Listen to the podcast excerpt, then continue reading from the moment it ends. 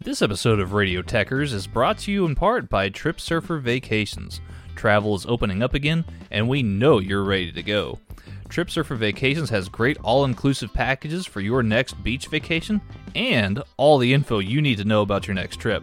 So, whether you're headed to the Cancun, Cozumel, Cabo, or the Caribbean, Trip Surfer Vacations has you guys covered. We even have partnerships for European adventures as well. So, we know you're ready to go. Visit TripSurferVacations.com and let them know that Radio Techers sent you. Y'all have fun out there.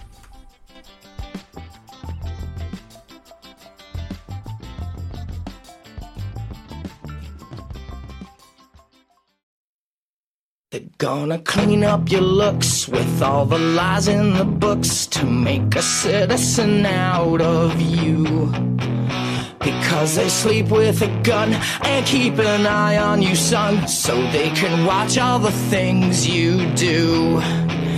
Because the drugs never work, they gonna give you a smirk, cause they got methods of keeping you clean.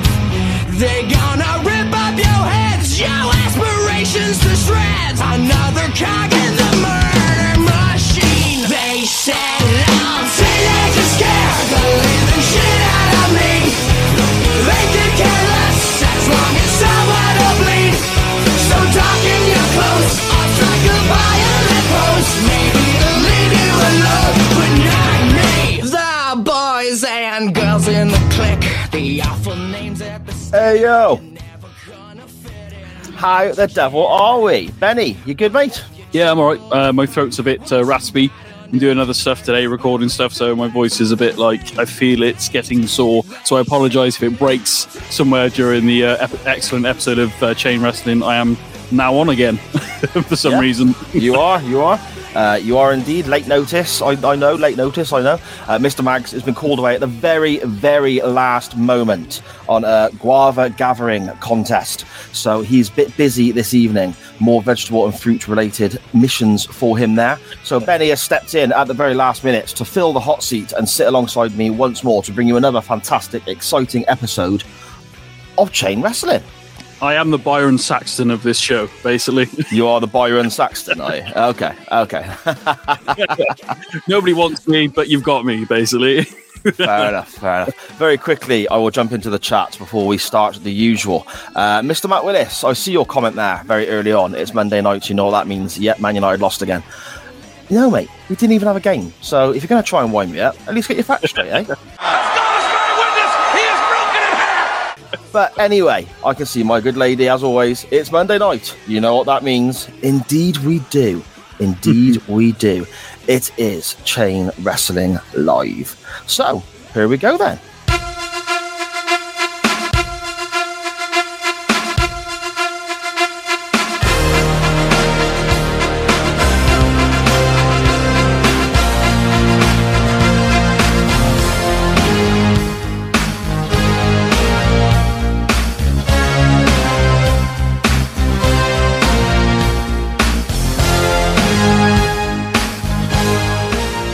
Good evening, good afternoon, good morning, wherever and whenever you may be listening or watching from. This is Chain Wrestling Live with Sai and not Mags again, yet, just yet, very soon, hopefully. A Radio Techers production. I am Sai, and with me this week is the Olympic hero to my lazy zero. I am going idle when it takes me. The showstopper to my Golo Whopper. Oh, you can be as rude as you like with me. my, my belly, obviously. Get your mind out the gutter. I'm talking about my stomach. Okay.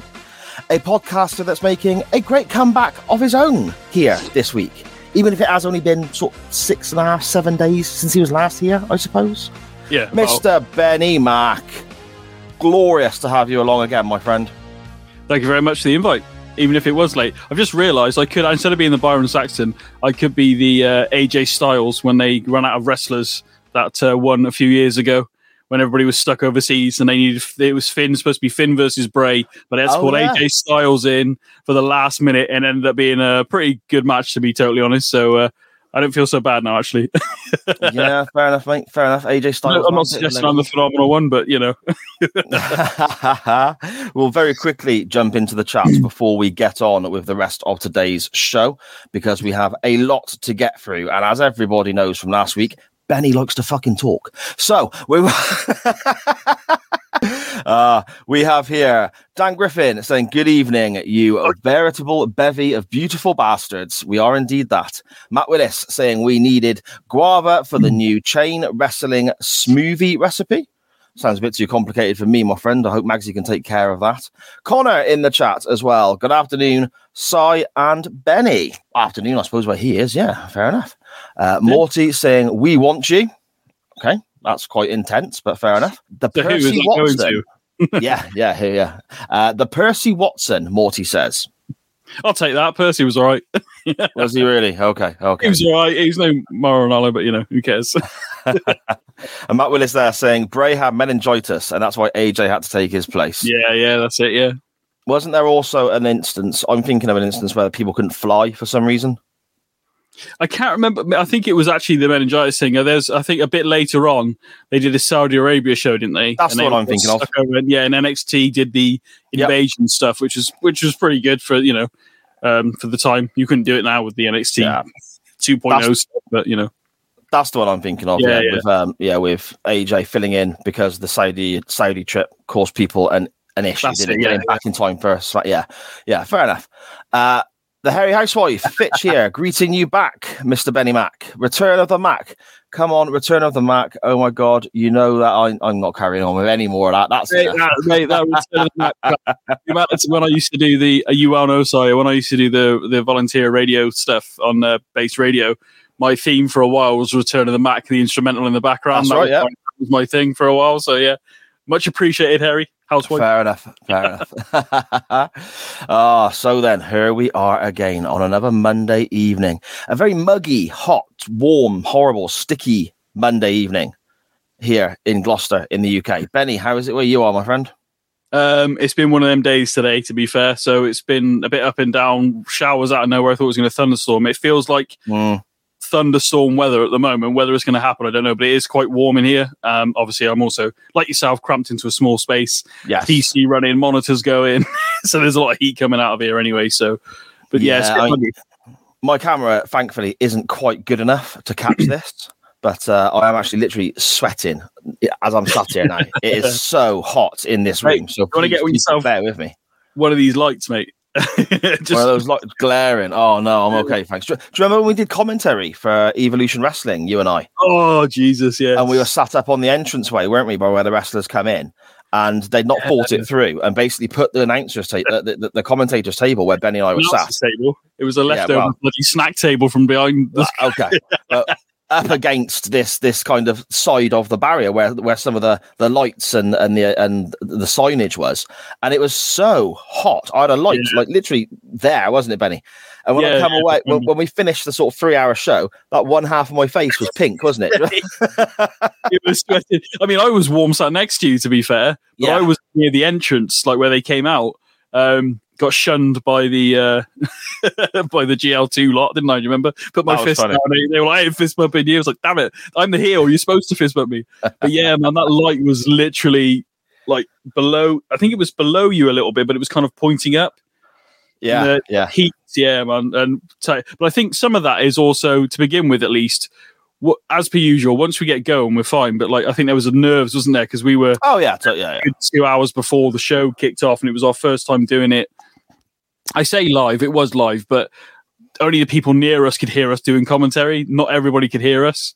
Mhm. But uh, yeah, you were well, I was as well, mate. But you were like one half, you're like two face. Yeah, that's right. I, I was like a um, what are, the, what are those sweets called? A, a, a refresher, is it, With, or a squishy? You know the ones I mean, with a Oh, yeah, yeah, yeah.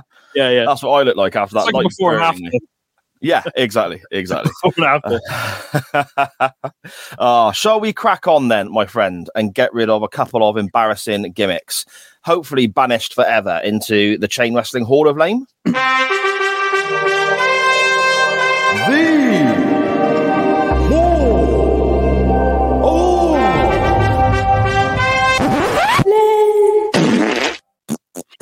That will never get There we go. Ah, so then, what have you got for us this week, Benny Bud? I thought of a couple, but I'm going to go. Uh, whether this is going to be my last time on uh, uh, chain wrestling, I don't know. But it's not that I hate the gimmick of it; It was the way that it was dealt with in this situation.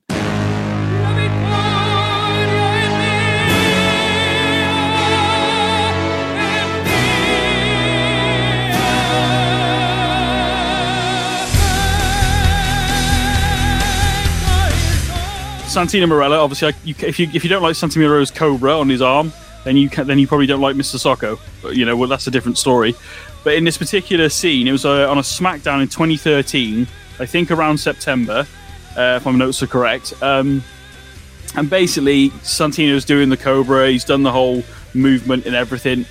Uh, and basically, um, I think it was Jinder Mahal and the Great Khali started playing. And they were like snake charmers, and he, Right. his arm was suddenly getting drawn to these two Indian blokes, uh, or Indian heritage at least, uh, towards this bloody uh, snake charming thing for his sock on his arm, you know. And it's again one of those moments you're like, you're trying to explain to somebody why you like wrestling. That is not one of them, you know. It's uh, is it on the level? Uh, do you know what? I think it's on the level of Miz and Zombies, to be honest, which is what I put in last. So, Yeah. yeah, that's my Hall of Blame.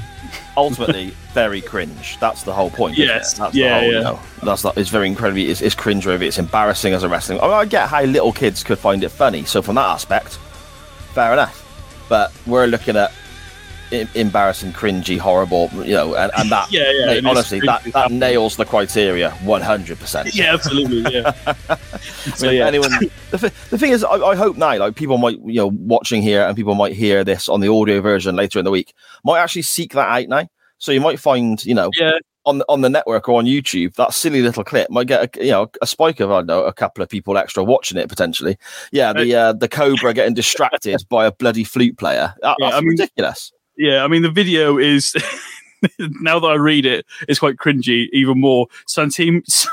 So I can't even read it. Santino Marella gets his Cobra charmed, and it's from SmackDown, uh, 27th of September 2013. So that's when it happened, uh, according to YouTube, at least, anyway. So, but An I don't want to incredibly his- cringy moment.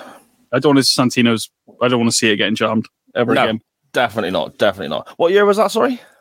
Uh, 2013, according to the video I found on YouTube. Ah, okay.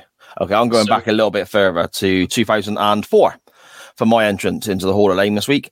And it comes from SmackDown, uh, funnily enough, the SmackDown side of one of the original uh, brand extensions, brand splits, I suppose, here. And Alright. Scottish Danny, if you're in the chat, this will be right up your street, my friend, because I know you're a big fan of this era of wrestling. Hopefully, this you're not a fan of this guy because I don't want to cause any offense, but he deserves his place, I believe, in the Hall of Fame.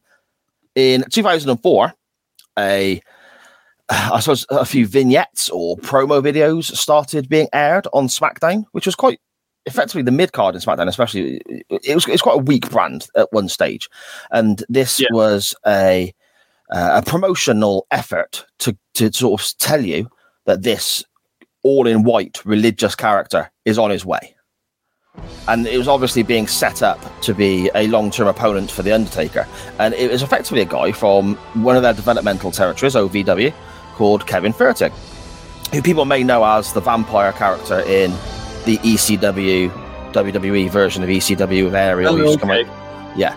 Before he was the. before he was the vampire on ECW, Furtick had a short run as Mordecai. Now, this guy, if you've not seen him, the vignettes were, were, were effective. They were good vignettes. As silly as the character is, he was dressed all in white. He had a white beard. He had white hair. He uh, he he came out to the ring to, to this like you know mist and carrying a big um uh, staff, I suppose, and a very religious kind of leanings to the character Yeah, the, the the message he was sending that he was coming to sort of cancel out all the sin and he was here to you know lead people into the light and all this sort of stuff uh, but then the issue was i mean these vignettes ran for several weeks and his debut match was at judgment day which was a pay-per-view so again that's a big deal for a guy to make his debut on a pay-per-view yeah, yeah. and his match was against Scotty Too Hotty. Mentioned there, right there in the chat. Look at the timing. Morty there squashed Scotty Too Hotty in his debut match. He did indeed, and he squashed Scotty Too Hotty, and was there thinking, okay, not too bad, I guess. It's a squash match. I mean, it wasn't great by any stretch of the imagination, but Yeah. it weren't. It weren't, you know. But then he started actually wrestling on a more regular basis, and you realise that okay, the gimmick's a bit cheesy, but at least the vignettes or the video were half decent. but to coin a phrase heard on, on Bruce Pritchard's podcast, then that bell had to ring. And oh my goodness, this was terrible. This was so, so bad. The- uh, Yeah. All of a sudden, then the gimmick became worse because the guy in the ring was so terrible. You know, when he, when he returned as the vampire in ECW, very, very similar, but he, he'd improved. But Mordecai itself, that gimmick, that image, Didn't uh, work. the, the, the couple of months run, and then he's disappeared back to OVW again because they've realised, yeah, we've shit the bed with this. so that that was my, that's my entrance into the Hall of Lame this week, Benny. I don't. I don't remember that. I remember the vampire in ECW, but I didn't. Obviously, I, I know who you're on about now, but I didn't see that run what he did at all. Mm. To be fair, um, Literally for a few months, that's all it was. Well, by the sounds of it, it needed to be a bit like a Right to Censor type. Maybe he should have been like the Stephen Richards and had a few followers that did his bidding rather than and be the cult leader rather than being the guy in the ring. By the sounds of it, based on what you've just told us, so Yeah, potentially, I suppose. Maybe. Potentially. you could be one with that beard. To be fair, Well, maybe, mate. mate. Mine's, but I ain't dying mine white though. There's enough greys. Yeah, there's enough greys coming through on its own. You know what I mean? uh, in the chat, then in the chat, we have Morty here again saying JTG did the best sell of the Cobra ever. Wow, that's quite a reference. And JTG, uh, Cryme Tyme, the tag team, wasn't yes, it? Remember uh, those? yeah, yeah. Freaking, gr- I loved them back in the day. I thought they were they were, they were brilliant. To be honest, um, sh- I mean they did well. Uh, shame things panned out the way they'd have uh, personally Yeah, and course, yeah. with them. But uh, yeah, it was great, man. I mean, I one of my favorite Santino Marella moments is when he almost won the world. I think it was the world heavyweight title, and it, he, he was the last member. He was the last person against I think Daniel Bryan in an elimination Oh, in chamber the chamber, yeah, yeah. the crowd were going mental for him. So you know, to say you know the, the Cobra is a bit cheesy, but you can live with it. But like to be charmed, it's just, don't do it. No, It's the it's the undercard factor, the, the underdog factor. Sorry for the whole Yes, yeah, Santino yeah, thing in the chamber, wasn't it? You know. yeah, of course it That's is. a- yeah. actually a member of the Hall of Lame himself, but it, uh, in the, in the guise of Santina Marella when he was turned Oh, his yeah. So I was actually in London in 09 and they did that thing where Santina was in the ring and Santina was on the on the Titantron, and it was supposed to be her live in um, Italy or something. okay, the video speeds up, and I don't, you know, Santino Marella, is Santino Marella, but like, oh, he's he's like, shut up your face, uh, Santi- uh, Santina. like, oh, she's had too much Red Bull and stuff like that, and it was just entertaining, you know, for that for that Mm. segment. It wasn't the best segment in the world, but it was funny in the in the few moments it had. So yeah, I, the guy was entertaining as far as I'm concerned. I, I thought he was. Yeah. I thought he was good. I thought he was good. Uh, we have here Dan Griffin saying. You can't wait to see Scotty Too Hottie wrestle live in July. What a dude. And he follows it up with Mordecai was utterly shite, though. Yep, 100%. 100%. Uh, Must have fucking looked at it. JTG is still going on the Indies and he's better than ever. Fair play. Uh, Morty, he's in NWA 2, isn't he, Dan? And he appeared at the Hall of Fame. And Dan confirming, yeah, he's in a tag team with Fandango. Oh my God, what a combo that is. Fandango and JTG. I thought, I, I obviously haven't watched it for a while. I thought Fandango had made a comeback with uh, Breeze and Breezango, to be honest. So obviously I missed Uh, that was a little while back, though, wasn't it? Yeah, yeah. I always thought they should have been called for Breeze, that tag team, to be fair, but you know. There's probably some copyright issues there. Or some Yeah, probably, yeah. probably, yeah, probably, yeah. I mean, as as I said, those are your two entrants into this week's Hall of Lame: Mordecai and Santino's Cobra being charmed. I guess is how we want to word it potentially. However you Uh, how- what you do with it is up to you. yeah. Oh, what you do in your own business, in your own time, is your own business. You know. Um, before we get to Twitter and all of our wonderful uh, listeners, watchers, members of the CWF messaging in to our non wrestling topic this week. Benny, you want to have a little quick chat about what you're doing on Twitch at the moment, don't you? And uh, the possibility for people to effectively plug their own podcasts and so on via Yeah. what, what you're working on. Well, I do. I mentioned it last week when I was on. I do. Uh, we do a bit of a fantasy booking, as you well put last week, of um, uh, using WWE 2K22. Uh, me and my buddy Nick have picked our respective rosters. I run Raw. He runs uh, WCW. Um, I did a couple of shows today, But um, we plugged. Uh, I thought it'd be quite cool because want people to get immersed in it a little bit, like with the GMs, and I'm just doing commentary essentially.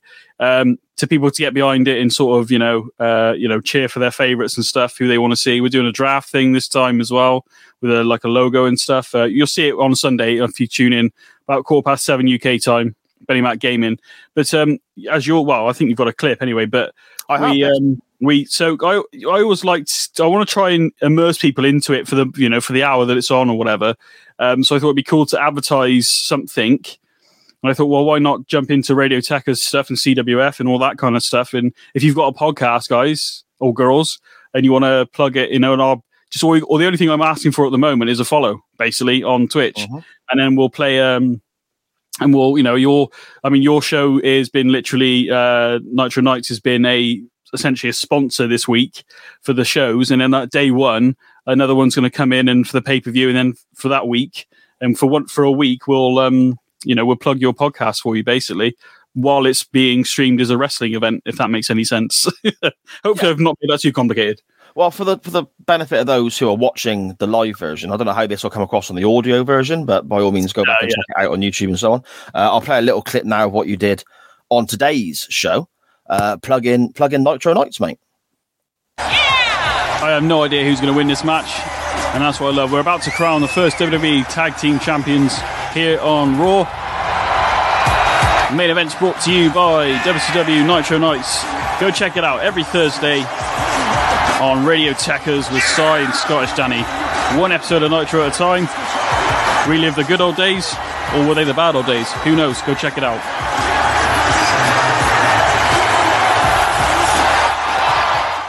There you go. Good old days or the bad old days.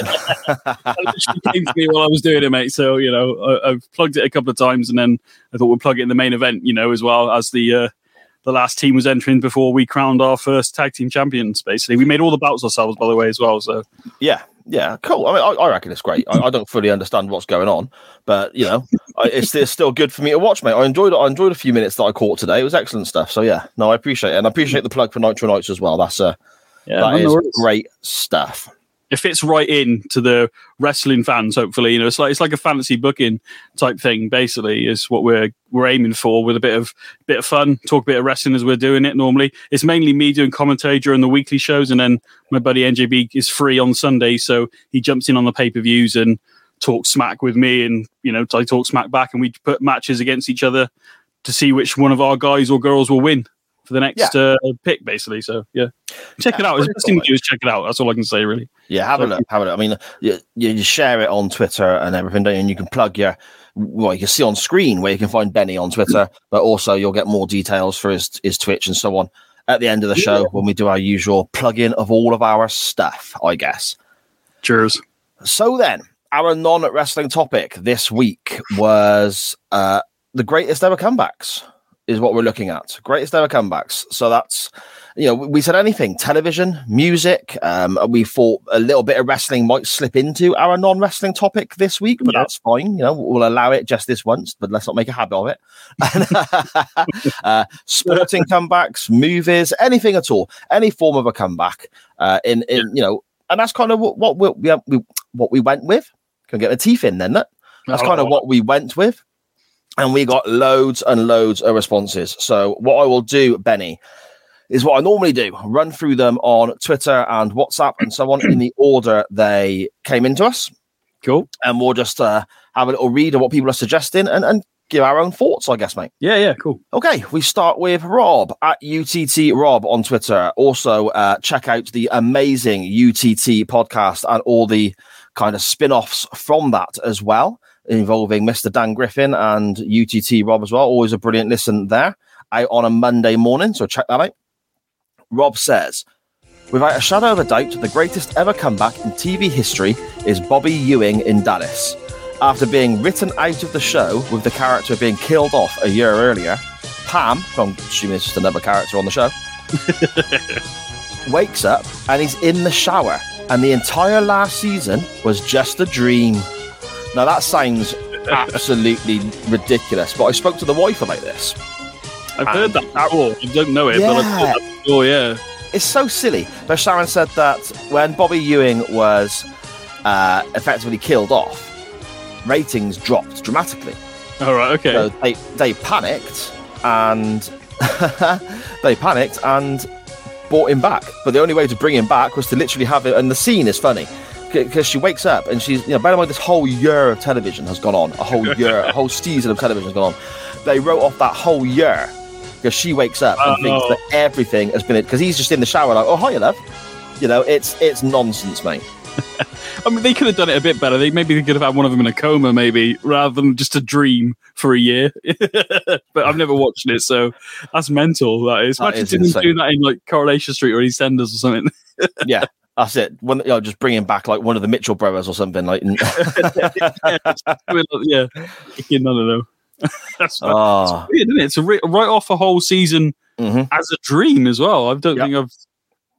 I mean, you think about you put that into context, mind. So Yeah. in that in that season, what's that? Twenty four episodes? I, I don't know. Uh, It's a year of TV, isn't it? They say. Yeah. But Okay. In that in that time, characters could have got married. Characters could have had children. yeah. All that has to be scrapped, and they have to revert back to what the the characters and the storylines were a year ago to make it make sense. Yeah, I would be interested to know how many characters died in that season that didn't die. Essentially, they could have brought back loads of characters. oh, it's, it's oh, it's mad. It's actually. I'm guessing that's how it would work. Or they've just gone, oh, it was a dream, sod it, and carried on anyway. I don't know.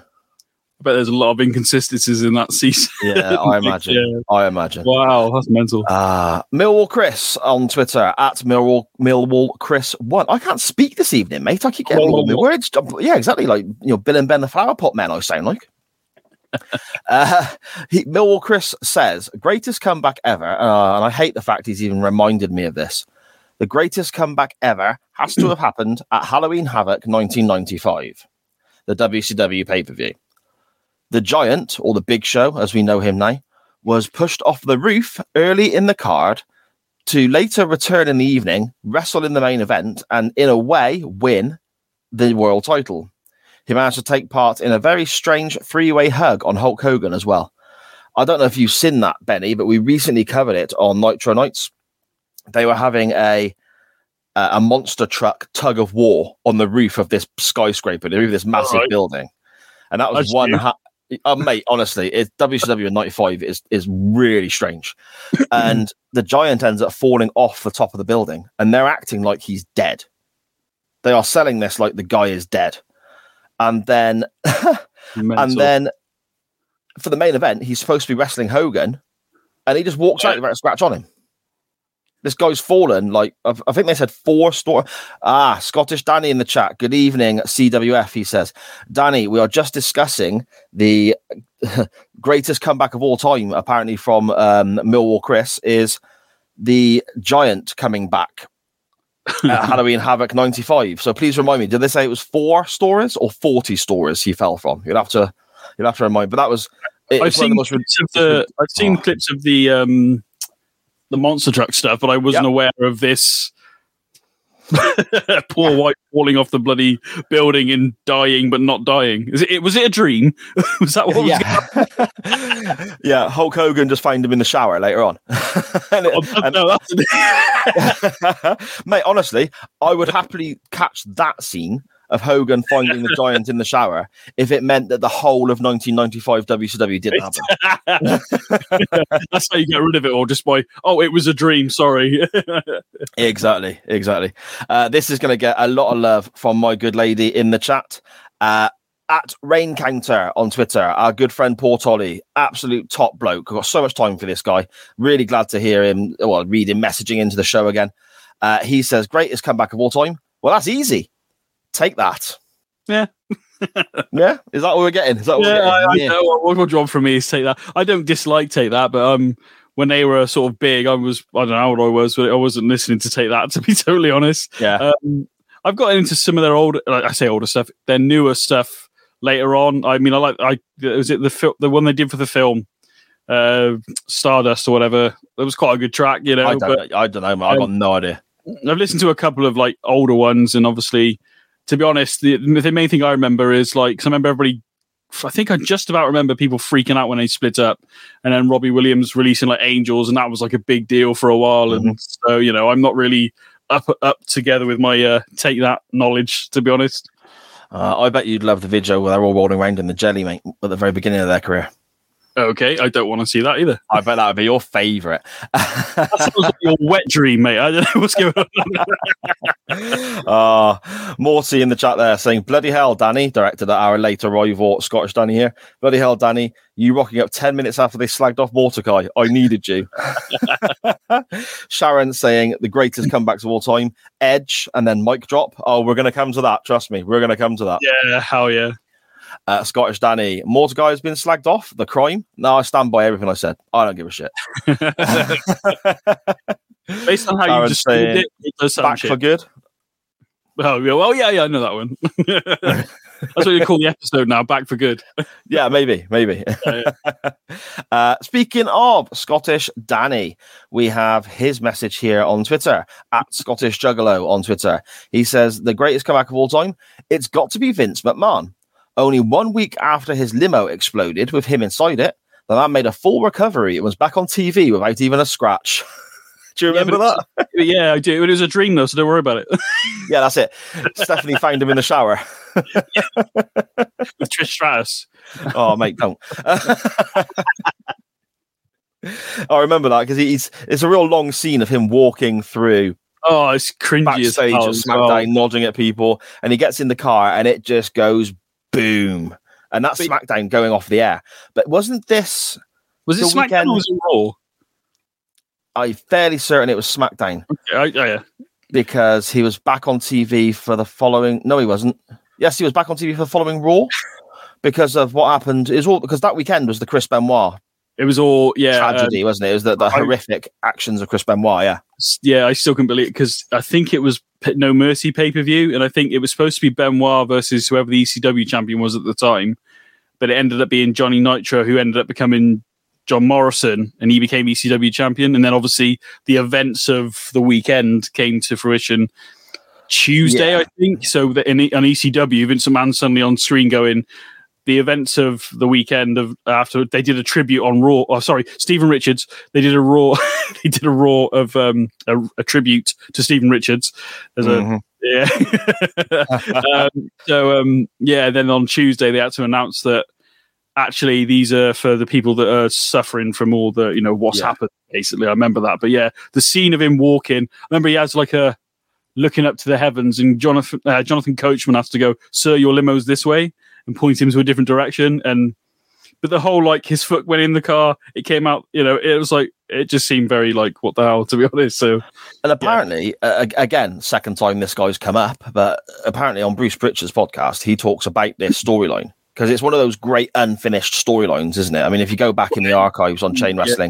We've got uh, a, a non, well, we've got a topic of the greatest non, uh, the greatest wrestling storylines that never got a conclusion or just went away or made no sense at the end. This is one of them because McMahon's dead; he's been blown up in his limo, and then he's on TV next week, and it's never mentioned again. Apparently, they wanted Vince off TV. So rather than just find a reason to write him off, Vince said, Well, I can't be on TV if I'm dead. So they killed him off.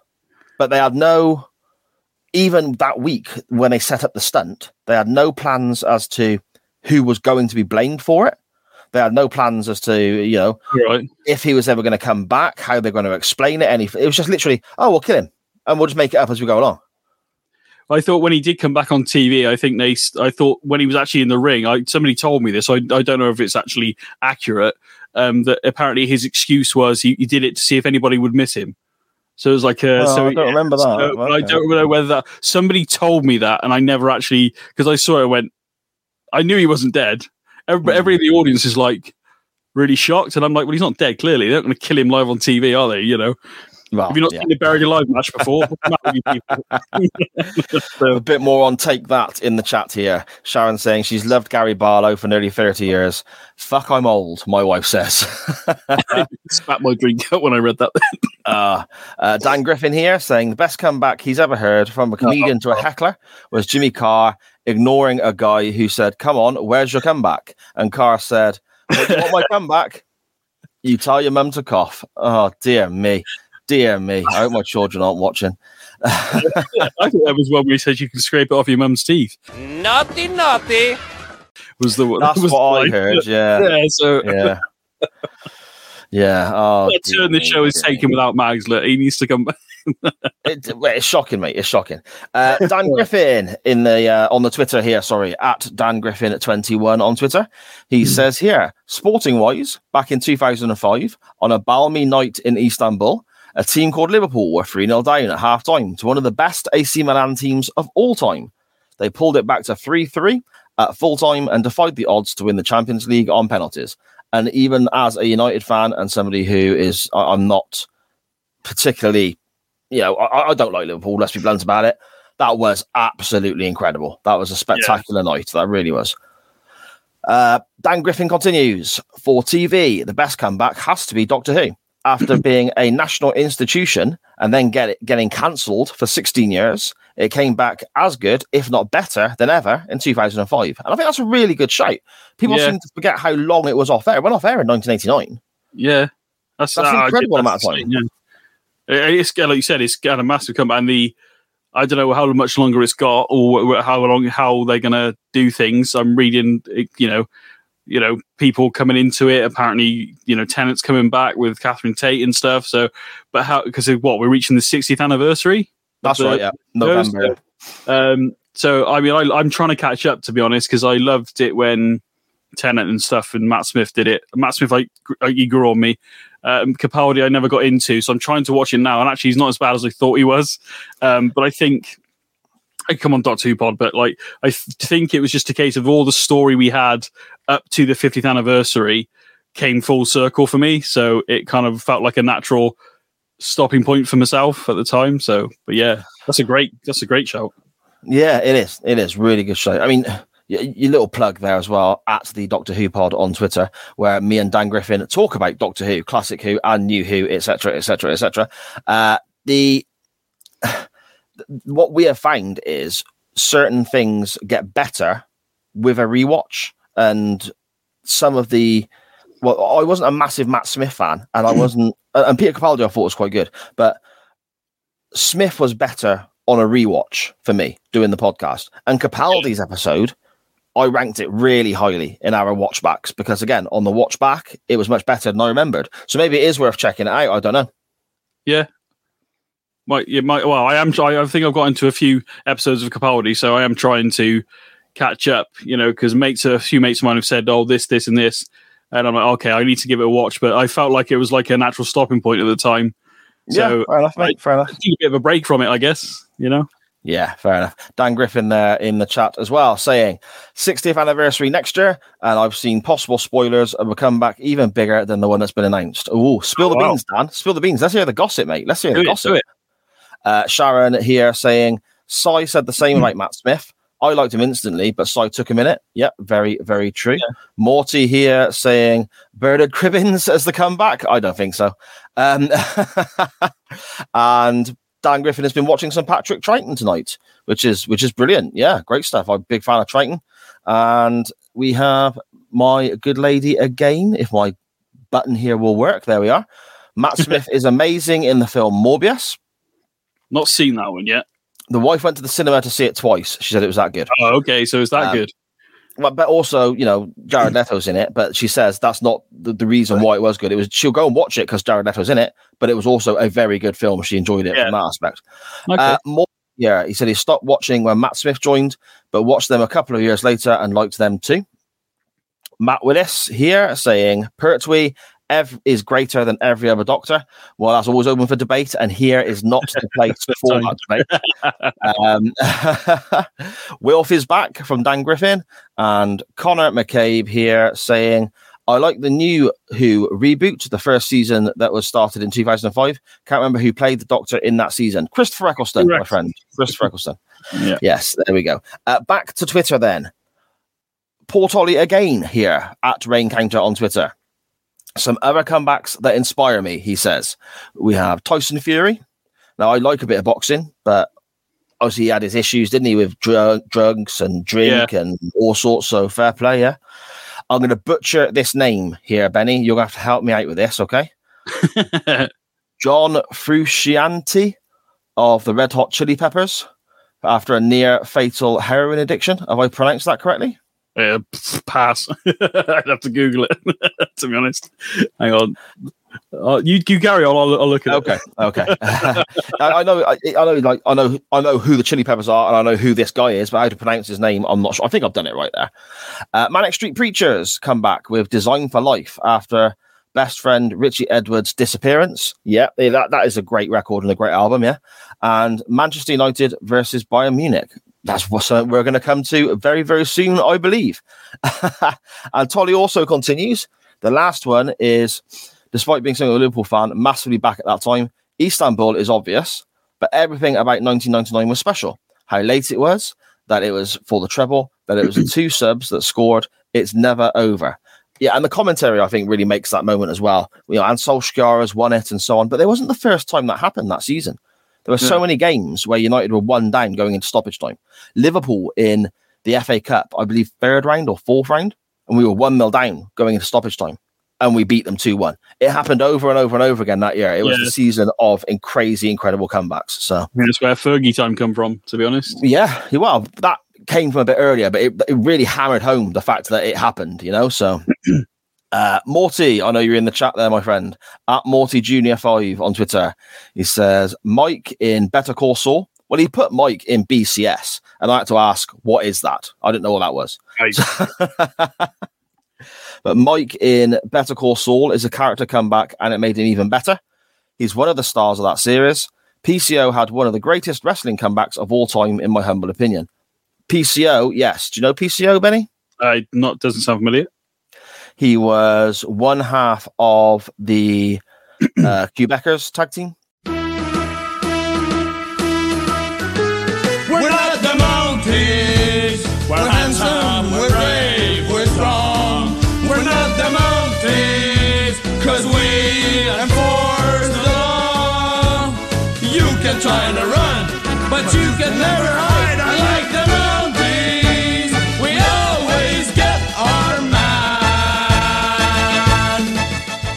Oh, okay. I know who they Hey. are. Uh, Yeah. ah, okay. Yes.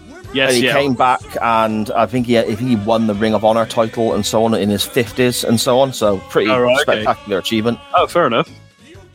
Yeah, um, yeah. So there we go. Uh, Dan Griffin again here at Dan Griffin twenty one. In terms of wrestling related comeback, Jake the Snake overcoming his demons to appear on an old school Raw and be inducted into the Hall of Fame was incredible. As was Scott Hall doing the same. Yeah, very much so. Any any story of people overcoming stuff like that is is great, isn't it? The Scott Hall stuff. I remember seeing the foot. My mate of mine sent me the footage of him at that indie show where he's just like uh, drunk, high, whatever's going on with that dude in that particular moment was uh, bad. And seeing him a few years later, like ballooned up and everything. So that you know, DDP has done freaking wonders for a lot of wrestlers. To be fair, obviously they got to do it for themselves ultimately. But yeah, that was quite. a once he had come over that, and I love his Hall of Fame speech. To the way he ended it as well, Scott Hall. Um, you know, I can't remember. The, I'm not going to try and quote the line, so I'll, I'll mess it up. But it was uh, it's classic. Yeah.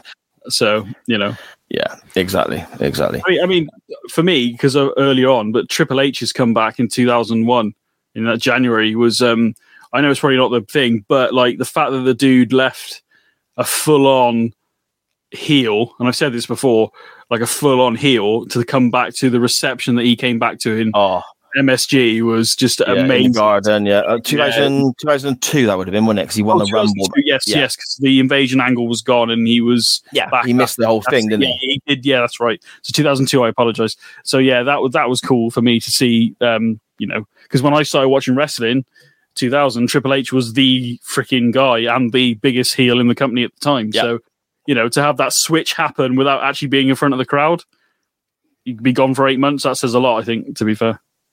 Yeah, yeah. And then sadly, you know, he won the Rumble, and that was great.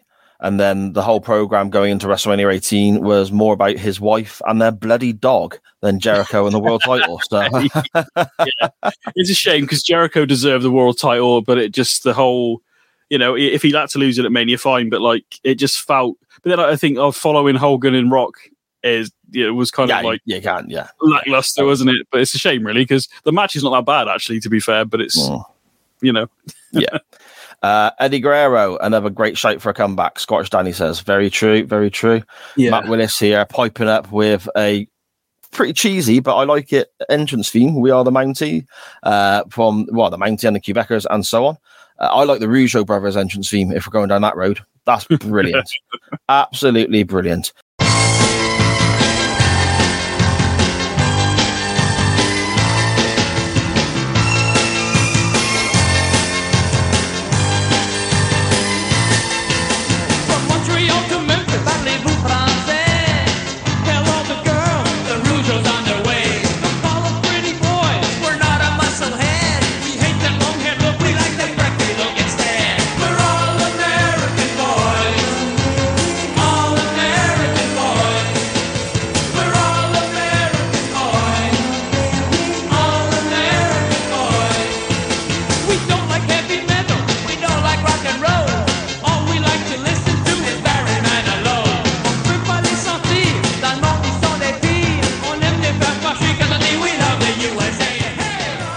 Scottish Danny again here saying he hated that feud. Y2J was an afterthought. It did feel Yeah. like that, and it was a shame. It was a It shame. ruined, it ruined his title run. You know, first undisputed champion.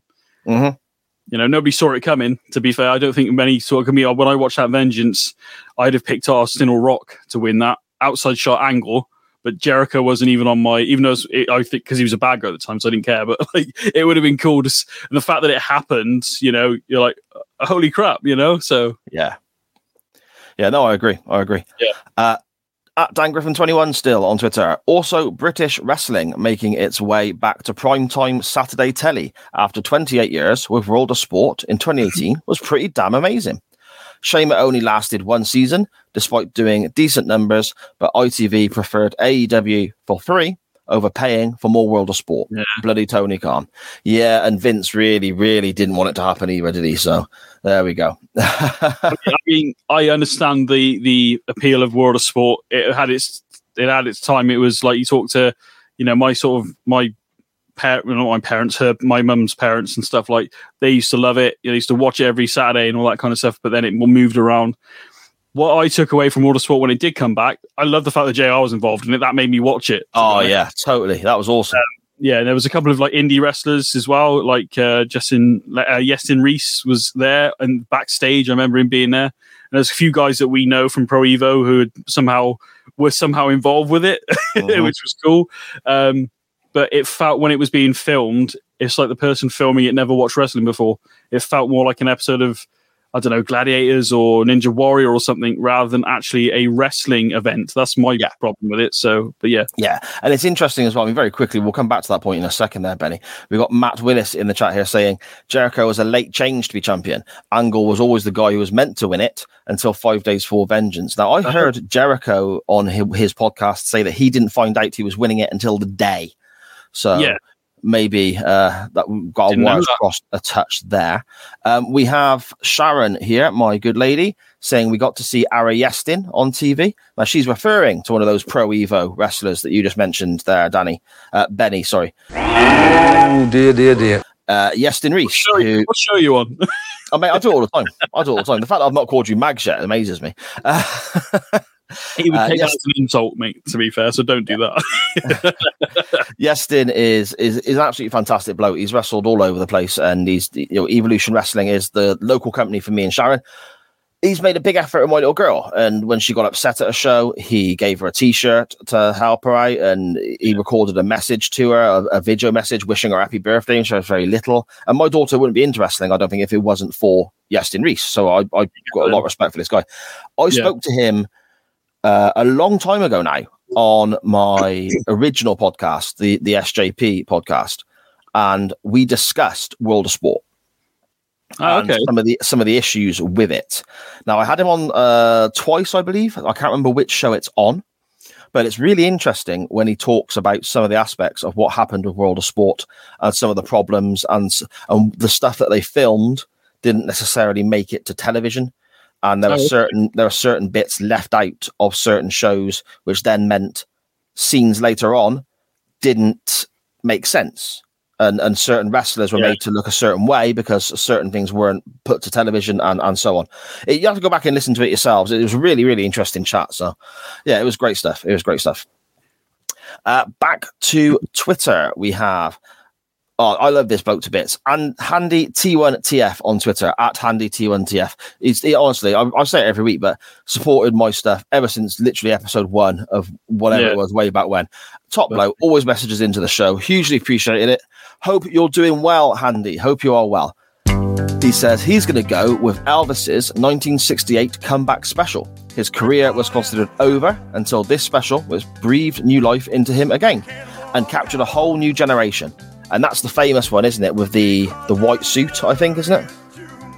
I wouldn't have a clue, to be Yeah, honest I'm with you. pretty certain that. I mean, it's when it wore like, the whole white jumpsuit and it sort of reinvigorated his career and so on.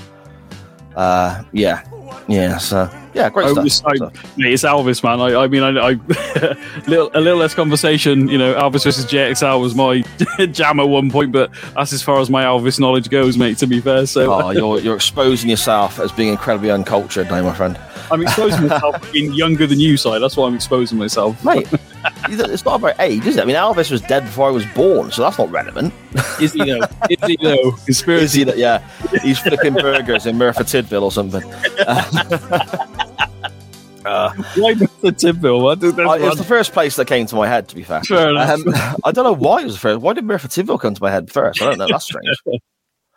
MGB Graham on Twitter at MJB Graham. He says Liverpool versus Barcelona Champions League semi-finals. First leg was on my birthday. Terrible result. The belated present in the second leg more than made up for it. And he's got in speech marks here. Corner taken quickly. Origi. I don't particularly remember that game. I don't think, but yeah, okay. If you wanted to talk football, mate, you've got the wrong guy on this on your show right now. well, no, no, normally we normally we very much, even though Radio Techers is a football-based channel, we very much steer clear of any football talk here. So, for example, if there is a game on on a Monday night, I we don't really discuss it because people come here to get away from that sort of thing. Sometimes, Yeah, I know, course. Yeah. you know, I know my wife and kids, if they're ever in the chat, they don't want to be engaged in everyone talking about freaking whatever football matches on or whatever. So, yeah. uh, James at 80s and 90s wrestling. He says here, and this is this is gold. He had a goldfish. Uh, that pun was not intentional. That, that sounds terrible now. That was not my intent at all. But yeah, he had a goldfish when I was a kid. And one morning before school, it was floating on the top on its side, presumed dead. I pushed it under the water for a few minutes and it came back to life. Absolute scenes, he says. Cracking comeback, to be fair. fair, fair. I mean, comeback of the night. Was that like fish CPR going on there? What was that about? yeah, like a little chest impression, like one, two. I don't want to see Uh, mouth to mouth to a gold uh, to a goldfish. I don't think, to be honest. to use really little, like those straws you get in the Capri Sun. You know, they're really sort of skinny Oh, straws. don't even talk to me about a Capri Sun, mate. Trying to get into a Capri Sun for my little girl at the moment with them bloody straw. The amount, I feel like just cutting the top off and just say, just just do it like that because them straws do not go through that. And if they do go through, it splits, and I've got freaking Capri Sun all over me. So don't. Or you go through both sides. Or I've never done that actually. So that'd be that's like a I have, yes, I have. Ah. just freeze them and make them into bloody, you know, ice pops. oh or yeah. I Yeah, love a fro- I love a frozen drink in the summer, mate. You know, bit of squash and or fruit juice in the freezer overnight when you go into work. Lovely, lovely stuff.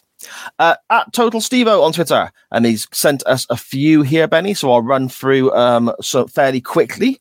He says, "Funny you mention this. My Chemical Romance, who I have no direct issue with, have a lot of good songs. They re-released, sorry, they released a new one after nine years, and it's awful." Uh, he has said that I've not I've not heard the new My Chemical Romance, but I'm not wasn't a big fan first time round anyway, so not really my cup of tea. I, I, I like a couple of their tracks. I can't think of any off the top of my head, to be honest. They're on my phone. So I tend to, I've got to that point now in my life where I don't even buy CDs anymore, to be fair. So it's just, I like a song, I go boom, boom, boom, boom, and I just have random songs come up every now and Yeah, again. So, Fair enough, know. mate. Fair enough. Yeah. Uh, Steve continues. I've said for years that American Pie, the reunion, made 10 years after the original, is probably the best of the four. And any comedy that does a comeback as a one off to finish a show should take inspiration from that. A simple story, bringing back all the original cast, even if a bit part, worked perfectly within the context of the film series. Too many sitcoms, films, and etc. try and recreate what worked rather than just sticking with the original format. Yeah. Uh, Frankie Burnside, Don Beech returning to the bill. were some of the best storylines going on in the early 2000s. Only back for a few episodes, but what an impact they had. Again, I've not watched a great deal of the Bill, so but Steve-O is like a fanatic on the Bill, Benny. You know, he's he's like, it's always his favorite show. It's like you and me on Quantum Leap. He's Yeah, like he yeah. adores the Bill. You know, Is this the Steve that mocked me for liking Linkin Park, by the way? potentially, yeah. Yeah. That's all right. hey, if we all like the same thing, the world would be a very boring place. oh, yeah, but you know, my comeback was pretty good, to be fair, on Twitter. So Uh, Steve O says here uh, in Peep Show, the brilliant Big Mad Andy, played by Liam Noble, come back came back in se- season eight. Excellent cameo and one of the funniest scenes in series eight, being beaten up by Jez. And in fact, going back to the bill, they regularly brought back characters, and every time was perfect. Not necessarily a comeback, but AJ Styles, when joining WWE, was, in his opinion, cementing him as one of the greats. Yes, in TNA and New Japan, he was 10 out of 10, but not really known to the masses. Comes to WWE, every wrestling fan knows who you are. It's a fair shite. I mean, I watched. uh, I watched a bit of TNA when it first started, and a little bit when I had the six sides. When Hogan came in and gave it the four sides, I gave up with it because you're just taking your, uh, you know, when you're flicking through the TV and you see that six sided ring, you're like, "What's this?" You know. Yeah. Um, but AJ, I knew who AJ. There's certain wrestlers like you know, even now with AEW, which I don't watch, but like people like the Young Bucks and Kenny Omega and all that kind of stuff. I know who they are because they filter through. You kind of other wrestling fans go, these are good. So I've watched certain matches and stuff like that. AJ Styles coming at number three in 2016. I did a list on a website years ago of top moments. AJ Styles made like number two out of all the Royal Rumble moments because it was a sign of things changing in WWE. And what a freaking debut! Apart from the fact that the Yeah. cameraman absolutely fluffed up the angle, and they, you know, finally released it later on YouTube. But I did hear a rumor, but again, it's all rumors. So, but um, that apparently they were worried about people not knowing who AJ Styles was. That's why Yeah, they put number three, which could have happened, I suppose. But the fact that it said "I am" then phenomenal, and the crowd react before he's even come out. uh, One of my favorite moments, definitely. Uh, AJ Styles coming to WWE. So Absolutely top bloke, AJ Styles. Fantastic wrestler. Really, really good. Uh, Steve O continues in sport. Eriksen on loan at Brent. Oh, yeah, totally. Christian Eriksen on loan at Brentford. A top team needs to sign him now. What a passer of the ball. What vision. It's no good when it's Mbeumo and Toney in front of you. Put him in that Tottenham team again. They'd be challenging. Kane wouldn't need to drop so deep. Are you aware of Christian Eriksen, Benny? yeah, he's uh, again. You say we talk about AJ Styles a second ago. Certain footballers Mhm. sort of through, don't they? So yeah. Um, Had Tottenham the heart player? attack on the pitch, didn't he? Oh no, was he a Tottenham player? Am I thinking the right person? Yeah, that's right. No, that's right. Yeah, Yeah, he was- a Tottenham player. He had a heart attack on the pitch playing for Denmark. And basically, at the time, he was playing for an Italian club. But because of uh, medical reasons, insurance, whatever it was, he couldn't carry on playing in Italy anymore. So he signed a Oh, short term deal with Brentford, quite a small club in the Premier League. And he's tearing it up. He's he's looking fantastic. So Oh, okay. So yeah, at least I got the right um the right uh, club at least anyway. So yeah, there you go. and Steve says to finish, fittingly, CM Punk returning to the ring after all behind the scenes and hating the industry, trying and failing at UFC to come back to the, in my opinion, he says, and excuse the pun, next big thing in AEW is a testament to him. By all accounts, unfortunately, he can't watch virtually. Hmm. Uh, CM uh, was just here. All his matches have been five stars, and as a person, him him developing and helping younger talent is a testament to his character. Fair enough. I've seen clips of him like him him and MJF like going at each other a couple of months Mhm. ago and stuff. I've, I've enjoyed watching those few clips. I've not seen any of his matches in AEW. Um, do you know what? Uh, people say he failed in MMA. All right, he didn't win in the match I saw him in, but do you know what? He said he was going to go and he did it. so my yes, he didn't win, but I th- I count that as a I'm going to go there and do that. And everybody went, yeah, you ain't going to do that, and he did it. So I'll give Yeah. him props for trying at least, which I think you know should be more the positive rather than negative on that one. But I need to watch some AEW and see some CM Punk. But it's- is he as good? Good. It's- oh mate, it, it's fantastic, and he's working with people who he's, he's working with talented people every week as well. It, it's really, really good stuff. Yeah. Uh, we've got a couple more to scan through before we talk a little bit more wrestling properly, but we'll jump into the chat quickly. We have Scottish Danny here saying, I love the Steve O segments on chain wrestling. Yeah, Steve O's got. I might have to make him his own jingle or something. uh, Sharon has been naming a few. Um, oh my goodness, what's the name of the band? Completely escaped me. My Chemical Romance. What a brain fart that was. She's been naming Chemical Romance songs in the chat, trying to see what people can remember. Uh, Black Parade, she says here. I'm Not Okay is another one. And I, I don't mind both of those records. They're quite good. Stevo versus Benny equals money, apparently. so that'd be interesting, So- according to Scottish Danny. I need to get in the gym before we even think about that. To be fair, to be honest, Jesus, Yeah, Stevo's put together, mind. he is. Mate, I'm all mouth, mate. I'll crumble. I'll, be, I'll give him. I'll give him a hug when I see him. I'll be it. That's it. uh, Sharon there saying teenagers. That is a tune. I like that one. That's good. uh, and then Sharon continuing, flipping heck. I know more than I actually thought I did. yeah. Uh, um, and we got a few more here. Scottish Danny agreeing with Sharon about the uh, Michael Romance songs. And talking of AJ Styles' debut, Sharon got told about AJ literally minutes before we watched the pay per view. Hashtag wanker. Who told you that? I can't remember, Sharon. Who was who spilt the beans on that one? That wasn't me. I don't think that was me. I hope it wasn't me. Are you a, are you a serial spoiler? Is that what's going? on? No, no, no, no, no, no, no. I, I'll, I'll make because I wouldn't want it spoiled for me. So Yeah, that's how I look at it as well. That's why I try and stay away from like dirt sheets or whatever you want Mhm. to call them these days um, off the internet.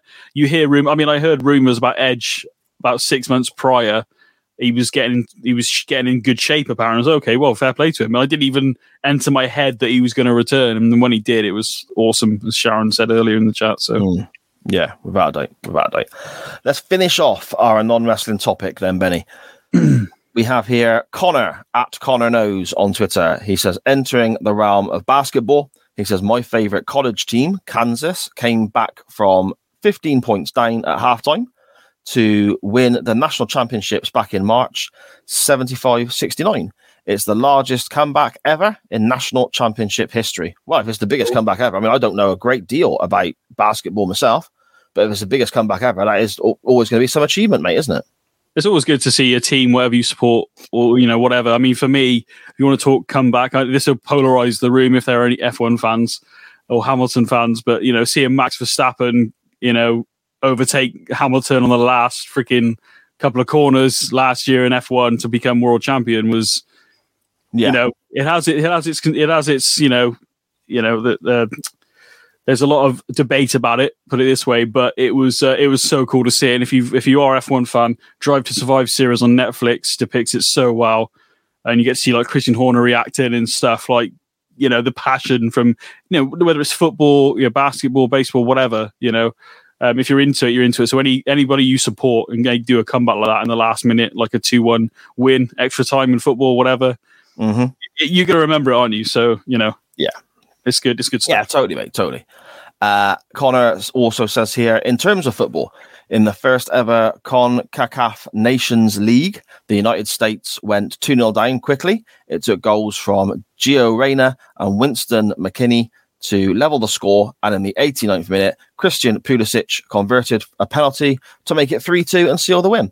Well, that's exactly what you were saying, Benny, isn't it? Being two down and uh, putting Yeah. it back, I suppose. So yeah, exactly what you're on about. Exactly what you're on about. We've got some more here from Sharon. I asked her to name the person who gave the spoiler, and she says, "I shan't name names. It is that oof of the unmentionable." I think I know who you're referring to. I won't name them either, but fuck them. I'm sorry, all right. I didn't mean to. No, it was. A and finally, Mr. Matt Willis. He says here, best comebacks: Liverpool against Milan, Liverpool against Dortmund, Liverpool against Barcelona. Are we noticing a theme here? Yes, we are. Shawn Michaels in 2002, Roman Reigns from leukemia, and one last one: the UK in Eurovision, a laughing stock for 24 years, finally a respectable position. Oh, mate, that was so cool. I've only been watching Eurovision like a little bit on and off last couple of years. The other half loves it, so watch it with her. And I've never seen UK ever get any points. So the fact we got four points on the first one, I was like, oh, well, that'll do. I'm happy with that. And the fact that we came freaking second was insane. Um, the only Yeah. downside to Eurovision, as we all know, even if you don't watch it, it's very politically in- influenced, Yeah. unfortunately. So you know, but the, The song's guy good for- well. to. Yeah, the guy for Britain. I mean, I know I, I didn't even know it was on until Sharon told me. Like, but the guy Yeah. for Britain, Sharon bought up his. Um, I don't know if it was his TikTok or his Facebook or something. yeah. Because I again, my missus did the same with me, mate. I didn't know he was. and he was Yeah, singing like um like Queen songs and He's good, Mariah, mate. Mariah Carey. Tra- My God, this guy can wail. He's got range on him, to be fair, mate. So you know, um, he's got big things now. Second though, so close, but uh, it was good.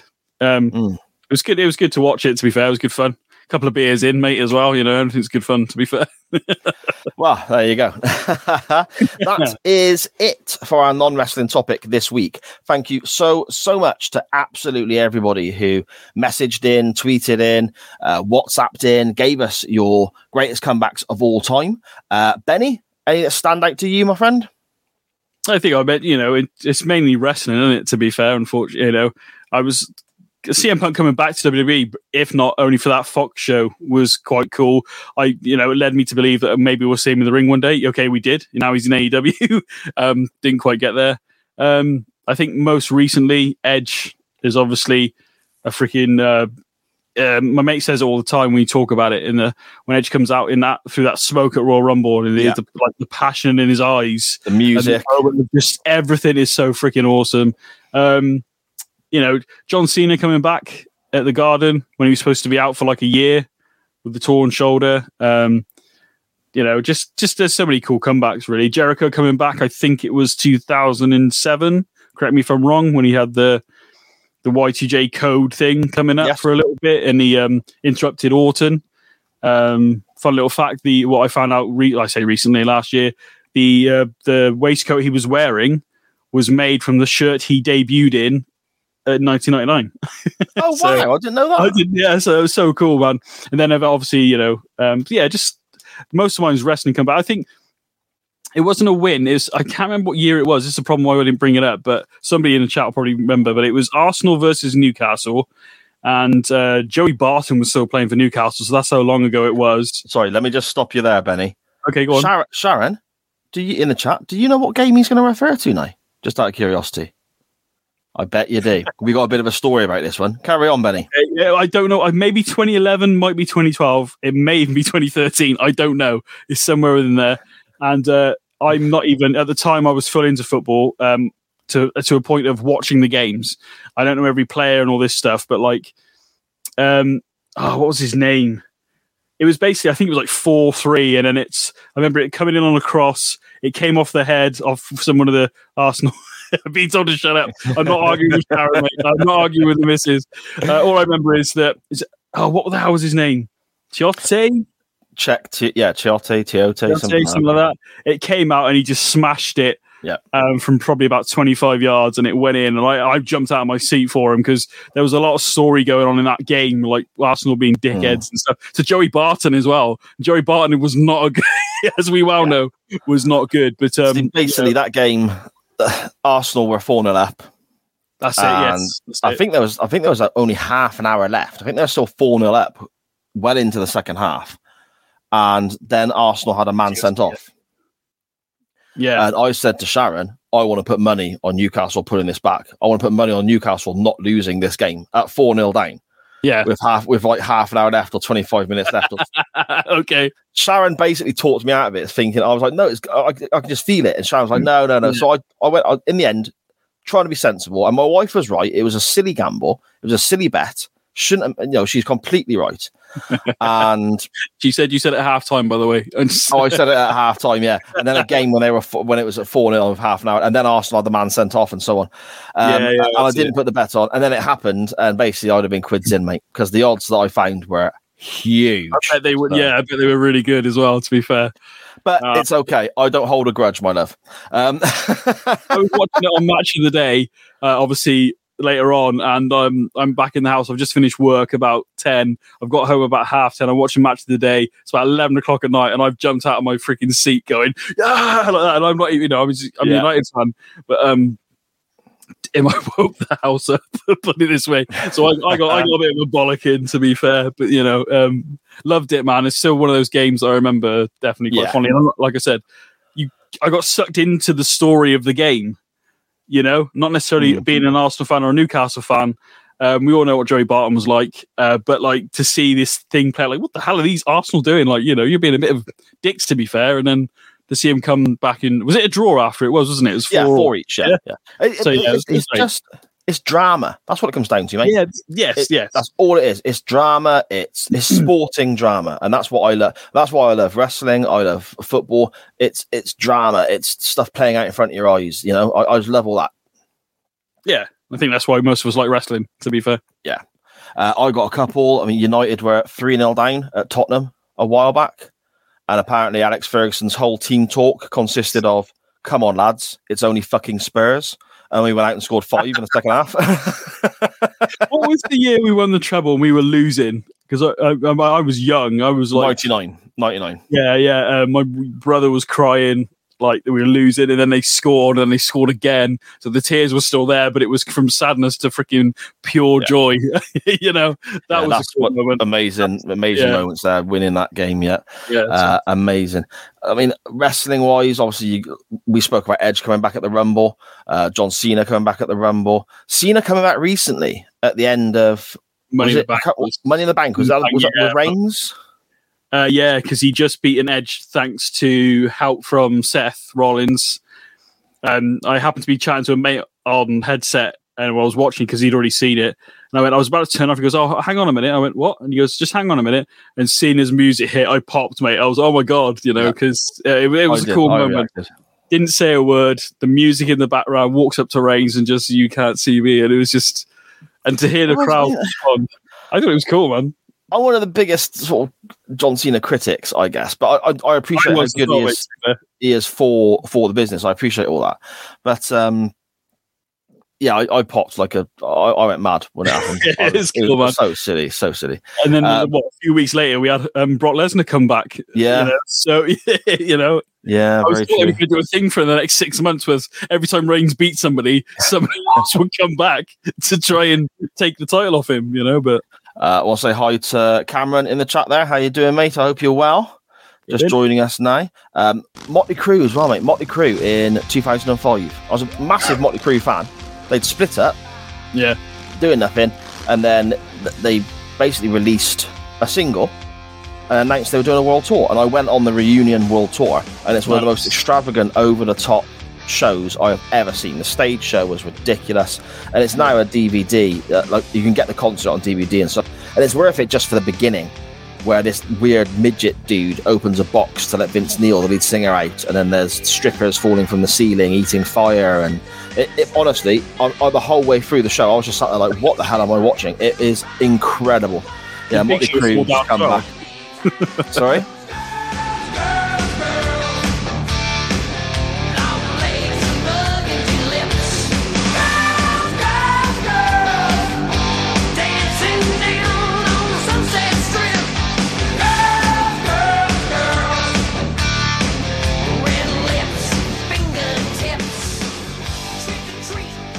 did Big Show fall down as well? Yeah, yeah, yeah. That's it. And then I woke up and it was all a dream. Um, this episode. oh dear. Okay, so I guess that does totally complete our non-wrestling topic, mate. I've had an absolute blast discussing that as always. It's always good fun, and the CWF are always awesome with their responses. But I guess we are, I suppose, a wrestling podcast, so we better talk a little bit of wrestling. Uh, let's get ready to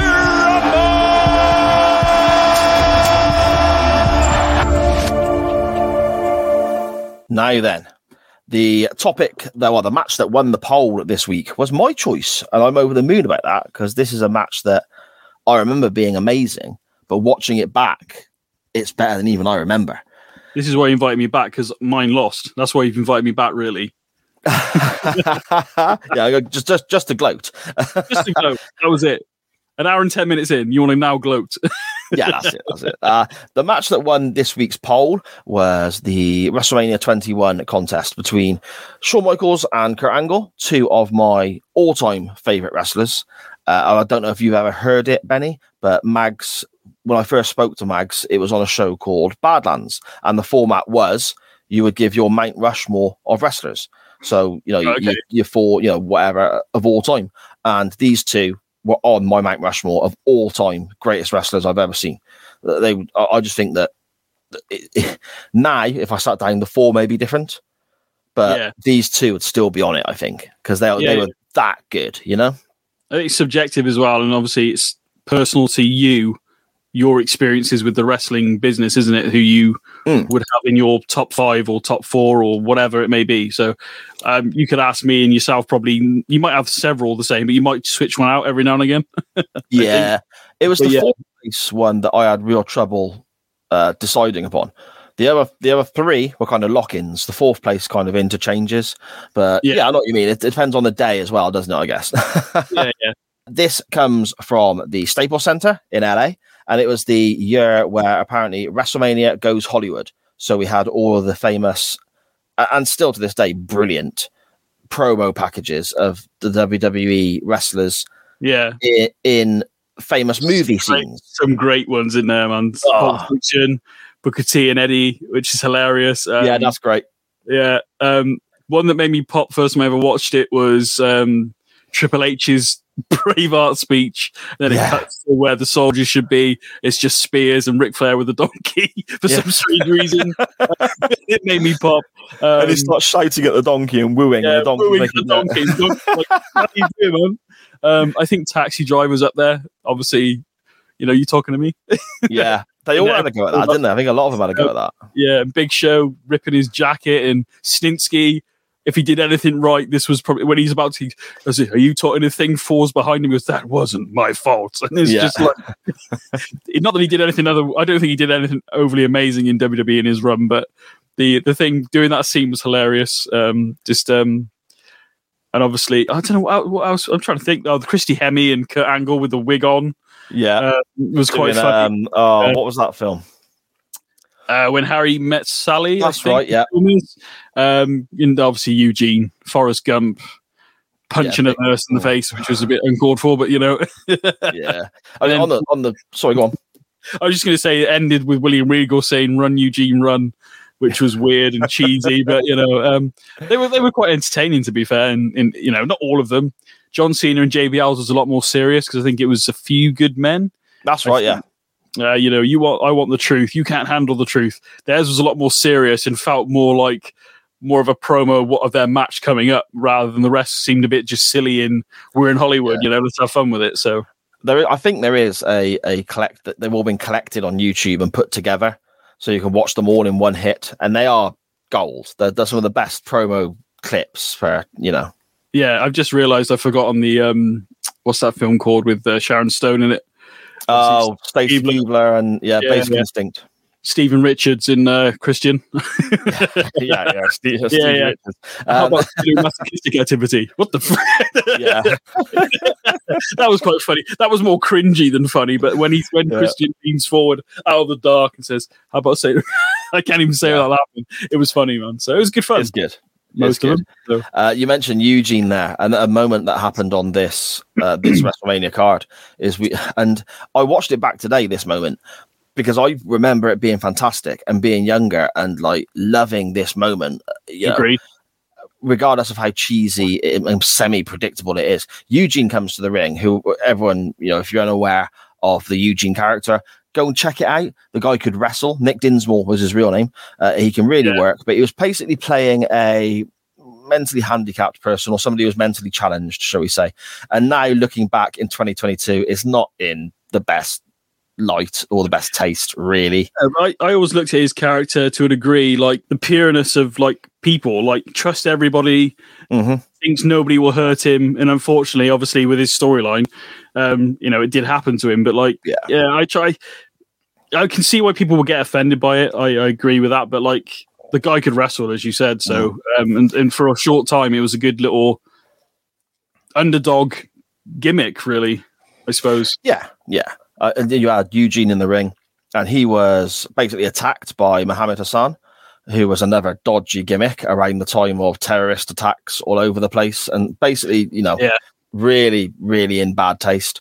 And Hulk Hogan, who went into the Hall of Fame the night before, his music hits, he comes out to save the day. Now, I remember that being an awesome, awesome moment. Hogan's music hit, that crowd popping. Oh, it was superb.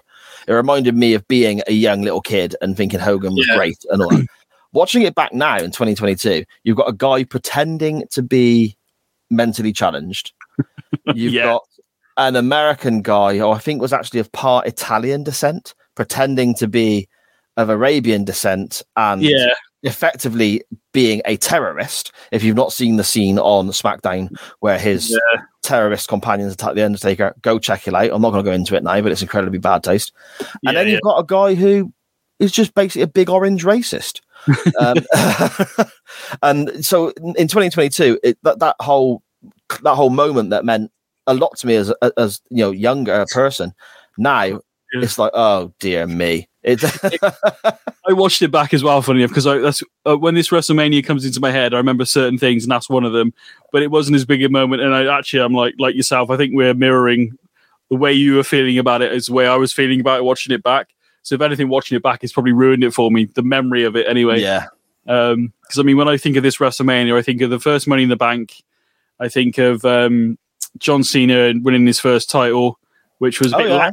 lackluster, actually. Now that I th- watching it back, um, uh, Taker versus Orton, I love that match, uh, and Batista and Triple H's story that have been told over the last two, three years of evolution and you know disbanding and all that stuff. So for that pay per view was more thumbs about up, thumbs down moment. Yeah, so for me yeah. watching it at the time, it was more about Batista and what what's he going to do, you know. And Mhm. for some reason, Kurt Angle and HBK, I know it's on the card. It's for some reason I was probably about twenty. I don't know. I need to work. I'm not going to work maths out now. It's too late. Um, but like I think about I think about twenty. I don't know.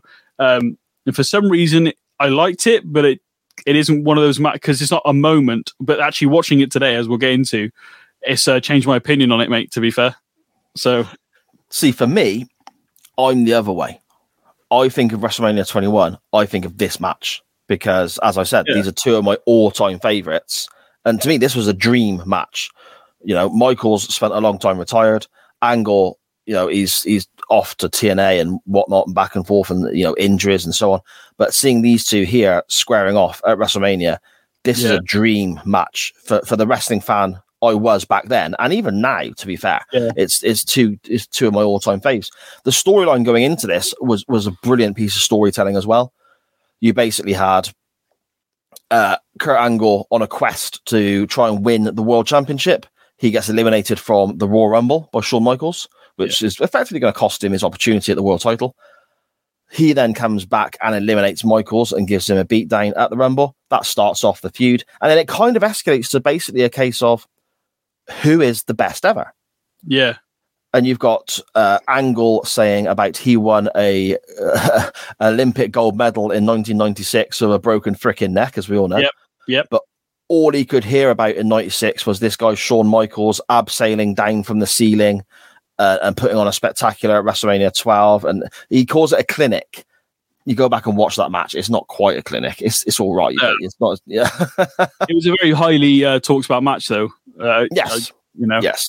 I mean, I didn't watch it when it happened, but I watched it years later, and I was, I could weirdly, I was enjoying it for an hour. Then the end comes, and you're like, "Oh, you have to start again because we can't have a draw." Well, you've set the wrong match up, then, haven't you? Yeah. Exactly. Exactly. so, anyway, we get what I thought was just again fantastic storytelling. Kurt Angle saying it took Shawn Michaels years to get to the stage he's at now, or the stage he was at before his injury.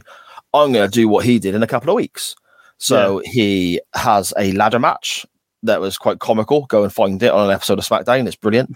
Wins that. Obviously, you know, taking off of the ladder match at WrestleMania 10 with Shawn Michaels Yeah. and the late Scott Hall. He then wrestles Marty Jannetty, Shawn Michaels' old tag partner on an episode of SmackDown. And to be fair, I mean, Marty Jannetty is never held up in a good light on this show for various reasons. Uh, basically, the guy's a prick, let's be honest. But um, and you know, again, various reasons, but I'm not going to go into them right now. But uh, held his own there, and that ends. Obviously, a lot of it was Kurt, I expect, but that ended up being a good contest too. And then we get the moment that everyone kind of remembers: Angle saying that he's shown in ring he's better than Shawn, but now he wants to show that he's a better entertainer than Shawn. He comes to the ring to Shawn Michaels' music, dressed in Shawn Michaels' gear, with sensational Sherri in tow. Shawn's first manager when when he and Marty Jannetty parted ways back in uh, well, would have been late 91, early, very, very early 92, wouldn't it?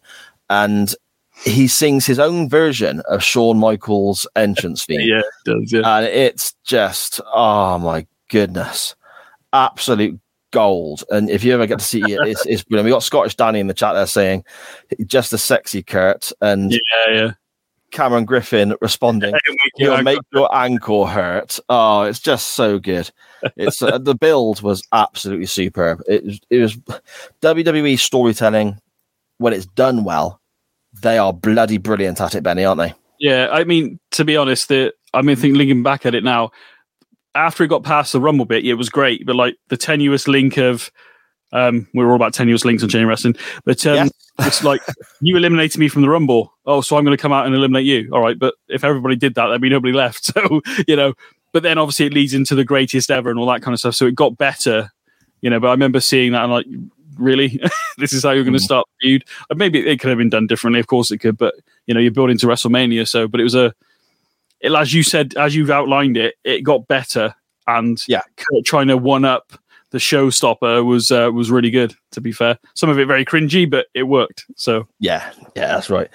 Uh, it's very, it's very much being built up as being, even though it's halfway through the event, it's being built up as a big match. It has a big match feel to it, and Absolutely, that's, yeah.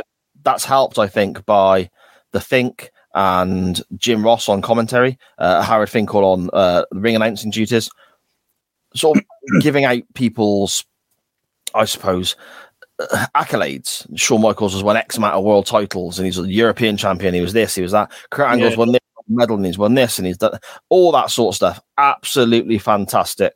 You know, really, really great hype right, right to the last moment. Uh, your good buddy there, NJB, saying, "I got the moves that make them all tap out." Uh, carrying on from Oh, the, yeah, yeah, carrying on from so the, the good. I'm try, if you're listening on the audio version, I'll try and cut a little bit in there somewhere. That'd be cool, man. Yeah, that'd be cool.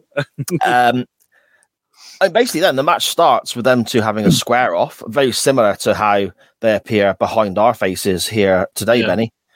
And you're waiting for them to tie up, but Shawn just slaps him, Yeah, slaps him straight in the mush. slaps him right in the mush, and you're like, "Whoa!" Something that surprised me in this match, actually, the crowd, because I thought Michaels was the favorite, and it seemed like it was to begin with. But as the match was going on, it seemed to shift a little bit of Mhm. who was. But then, Yeah. also, but then even after that, after a while, towards the end, I think they're both being cheered for the stuff that they're doing, really. So, but yeah, the slap is. uh I wasn't expecting the slap to be honest. Even I watching it back earlier before we started, I was like, "Oh, all right."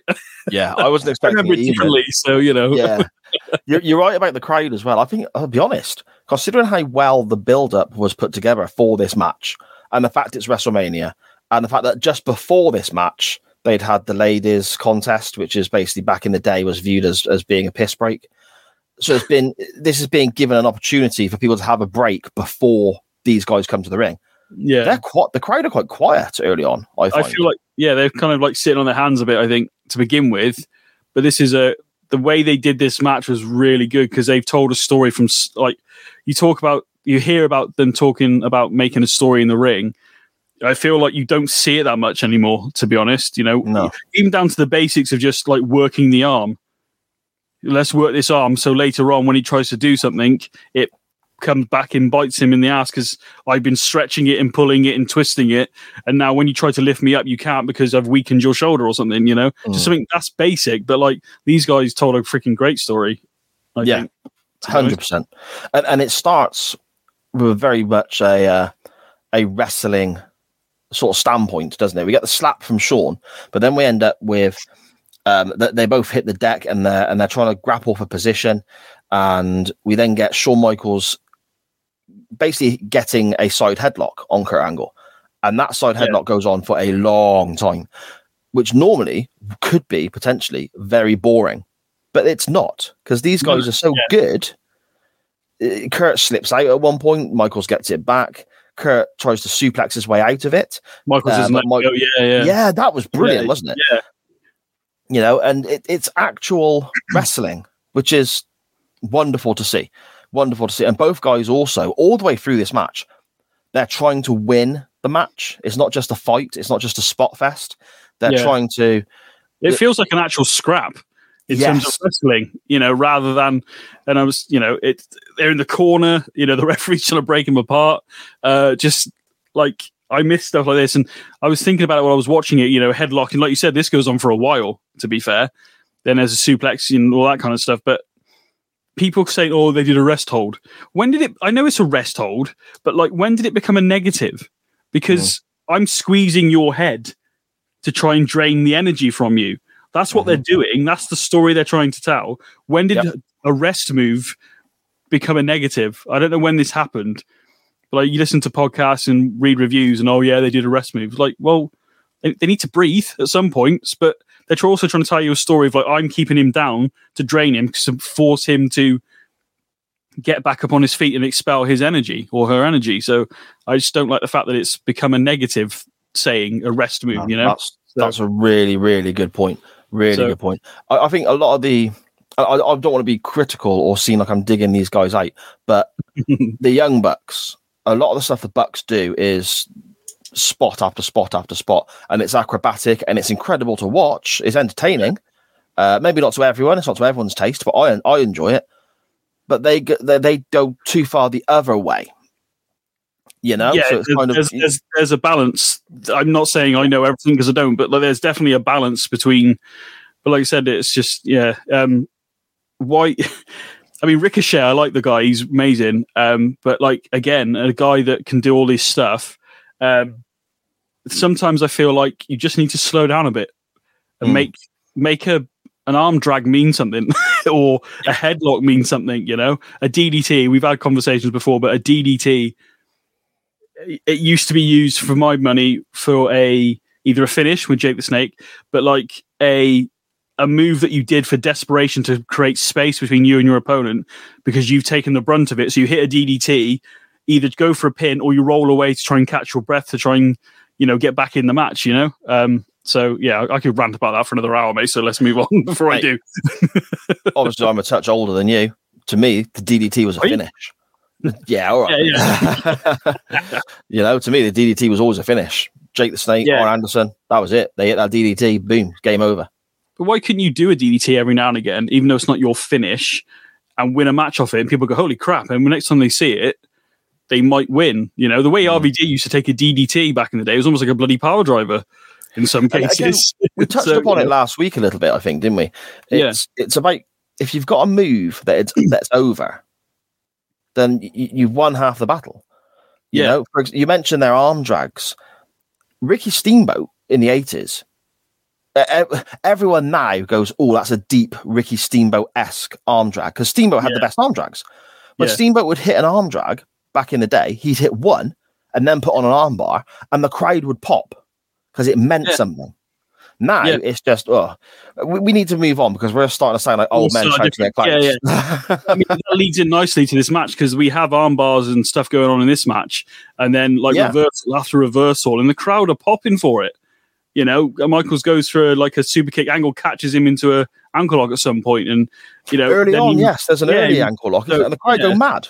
Yeah, exactly. So for it, it I mean, a Ronda Rousey locking that armbar in, you know, she's a bit more thingy about it, but like when she locks it on, people go mental for it. So Mhm. you can see transitions in wrestling or MMA. You see it in MMA all the time. You see a transition and people go mental because they know what it means and they know they've got that guy down or girl down or whatever, you know? So Yeah, it's a lost art, to be fair. yeah, I think I, I agree. I agree. Uh, eventually, we end up on the outside, and we get the table set up. I suppose we're, we're Yeah. preparing the table, but then nothing happens with it just yet because Kurt Angle gives Shawn Michaels the angle slam into the ring post. oh, I felt That- that. I don't remember that happening. No, I So didn't. that surprised be me when I saw it, Yeah. and I Um, don't think I've seen it since. that thud when he hits it Um, the that's just, it's a leg, I think, isn't it? Or is sort of like, Yeah. You know, but They're um, selling it as being his back, obviously, because Shawn Michaels has history of back issues. But yeah, course, the yeah. replay shows his leg, doesn't it? yes, yeah. But uh, you watch a re, yeah. But then obviously nowadays they have those LED lights around, all those LED things now. So when you, Mm. you know, it still hurts. I'm not saying it doesn't, but uh, ask Cesaro, he lost some teeth. But like the fact that um, you know, these were metal posts. you kind of cringed at it anyway. So it, it told the story Yep. for you in your own head, you know. So Yeah, definitely. Uh, we, we, Angle then he, he's working the back, isn't he? He's driving his knee into the back, his shoulder into Shawn Michaels' back, and he hits some beautiful belly to belly overhead suplexes that that just are so well timed, absolutely superb. And uh, that's a Yeah. running theme for me with Kurt Angle, especially in this time and when he goes to TNA and so on. Pretty much everything he does looks perfect. He hits a clothesline, it looks spot on. He hits a suplex, it looks immaculate. Yeah. He does a he does a moonsault later on, and his moonsault is perfectly straight. It's like he's floating through the air. It just everything he does is just so right. Yeah, I don't I don't see anything in this match in terms of the wrestlers. Like I don't unless I'd have to really go back and really analyze every freaking like frame, but I don't think there's any for as more for my money, nothing seemed out of place, put it this way. No. Um, so the only thing I worry about with Kurt Angle doing a moonsault is I always see Hardcore Holly when he puts his arm up and he this is early on in Angle's career, but he slammed into Hardcore Holly's uh, forearm and it Right. broke his, it broke it. Whenever I see Angle do a moonsault, I'm a bit like, not because it was necessarily his fault or maybe he was too high or whatever. I don't know whose fault that was. I'm assuming it was Angle's, but, um, but yeah, I always, I always cringe a little bit when he does one, not because he can't do them, but it always takes me back to, Yeah, I get you. you know, so like Eddie Guerrero when he does, used to do a frog splash. I used to cringe a bit because when he first came over, he popped his elbow. If you remember that, it was, um, so there's certain moves I go, Yeah. oh, we landed it, we're okay. So, you know, No, no, no. I understand. I understand. Uh, we get some more just brilliant, brilliant spots. I mean, uh, this is going to be a reoccurring theme as we run through these last few minutes of this match. I'm going to keep saying this is brilliant because it is bloody brilliant. yeah, no, Michaels goes for his his you know excellent top rope elbow, but actually misses it. You didn't see him miss it very often. Yeah. Uh, Angle uh, Ang- Angle goes for his angle slam, but that's countered into an arm drag. Uh, Angle tries to suplex Shawn off the apron, a German suplex off the apron, and Shawn hits a low blow. Maybe that was where some of the boos started coming in, Benny. Yeah, possibly because um, yeah, I've forgotten about that actually. To be fair, because he's got the referee's attention, hasn't he? To be Mm. fair, so he does the the Ric Flair low Yeah. blow type thing. Um, Yeah. Um, one thing very quickly, the referee seemed rather close to these two men for a while, and every time there was a chop, he kept going. Like I've never, I don't never. Did I miss something? Because See, I noticed it on one spell. You're right, but I think Yeah. what I noticed was he's he's saying it was open handed because if you look when okay. when because Shawn has this thing of he'll throw a chop and then he'll throw a punch and then he'll throw a chop and then he'll throw a punch, but every Yeah. time he throws the punch, the referee is saying you've got to have your open your hand open. ah, okay, In pro wrestling, it believe it, makes or sense. not, Yeah, you know, youngsters listening in pro wrestling, a clenched fist is illegal. Yep. You know, using the point of the boot is also illegal. Yep. But never mind. We'll, well, that's an argument again for another day. uh, uh, Shawn eventually comes off the middle rope to try and go through the table with Kurt Angle, but the table doesn't break. So the table spot doesn't quite go according to plan, but still looks brutal because the table doesn't break. They kind of bounce and slide off it. So that was quite, if anything, that would be one flaw. The table didn't break, so potentially the table spot didn't work. But I still think it really worked in the context of the story because it was so brutal. Yeah, I mean, when a table doesn't break, I feel it's more, like you said, brutal. Anyway, Mm. one thing I will take from that, I don't remember this, but obviously we watched it earlier. The cameraman took the opportunity to film through the hole where the monitor was to look at Shawn Michaels under the desk. I thought that Right. was quite a cool shot. To be fair, I thought that was a yeah, nice. quite unique. yeah, just very just. Oh, I'll just film through there. Yeah. just um, yeah. I I think is this where Angle gets busted open in the mouth, or was he bleeding before then? I I think you're right. I think it is, or he, I think he caught his knee. I think he caught Shawn Michaels' knee at some point. Ah, okay. so whether it was this move or so, shortly before that, but it, it was on that side of the ring on the outside. He caught his knee. Yeah. Yes. because he gets back in the ring and he's like got his mouth open and blood's just kind of coming from his mouth. And again, what like, a visual that crap. is. Yeah, Because they're both Some- they're coming from two different sides of the ring, aren't they? And they're crawling towards each other. Yeah, And as you said, Yeah. Angle's got the blood, and they sort of stumble up to their feet and just start throwing punches again. And then the crowd are back into it again. And it's oh, just brilliant stuff, Benny, isn't it? yeah, it is. Yeah, I well, like I said earlier, uh, I'll give them a score in a bit, but it is a match that I may have just not forgot about it. I knew it was a good match, but uh, probably didn't give it enough attention.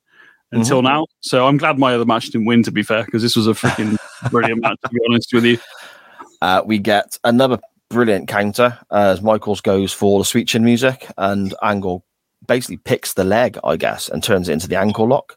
But Yeah. Shawn gets to the ropes after a long. But and again, this is storytelling. He's gone for the ankle lock early on. Michaels has escaped it. He's gone for the ankle lock again. Michaels has escaped it. He's gone for the ankle lock here. Michaels is a bit more tired. He's in it for a longer period. He eventually Yeah. gets to the ropes. So it's it's the when you know the finish of the match, you can see the storytelling throughout the contest. I yeah, it makes this is what I mean about working an arm or you know whatever. Um, but there, is it this one where Michaels rolls through and it looks like Michael's leg like buckles or something, or his knee Yeah, twists? it looks all- yeah. very uncomfortable, and I'm like, oh, looking back at it.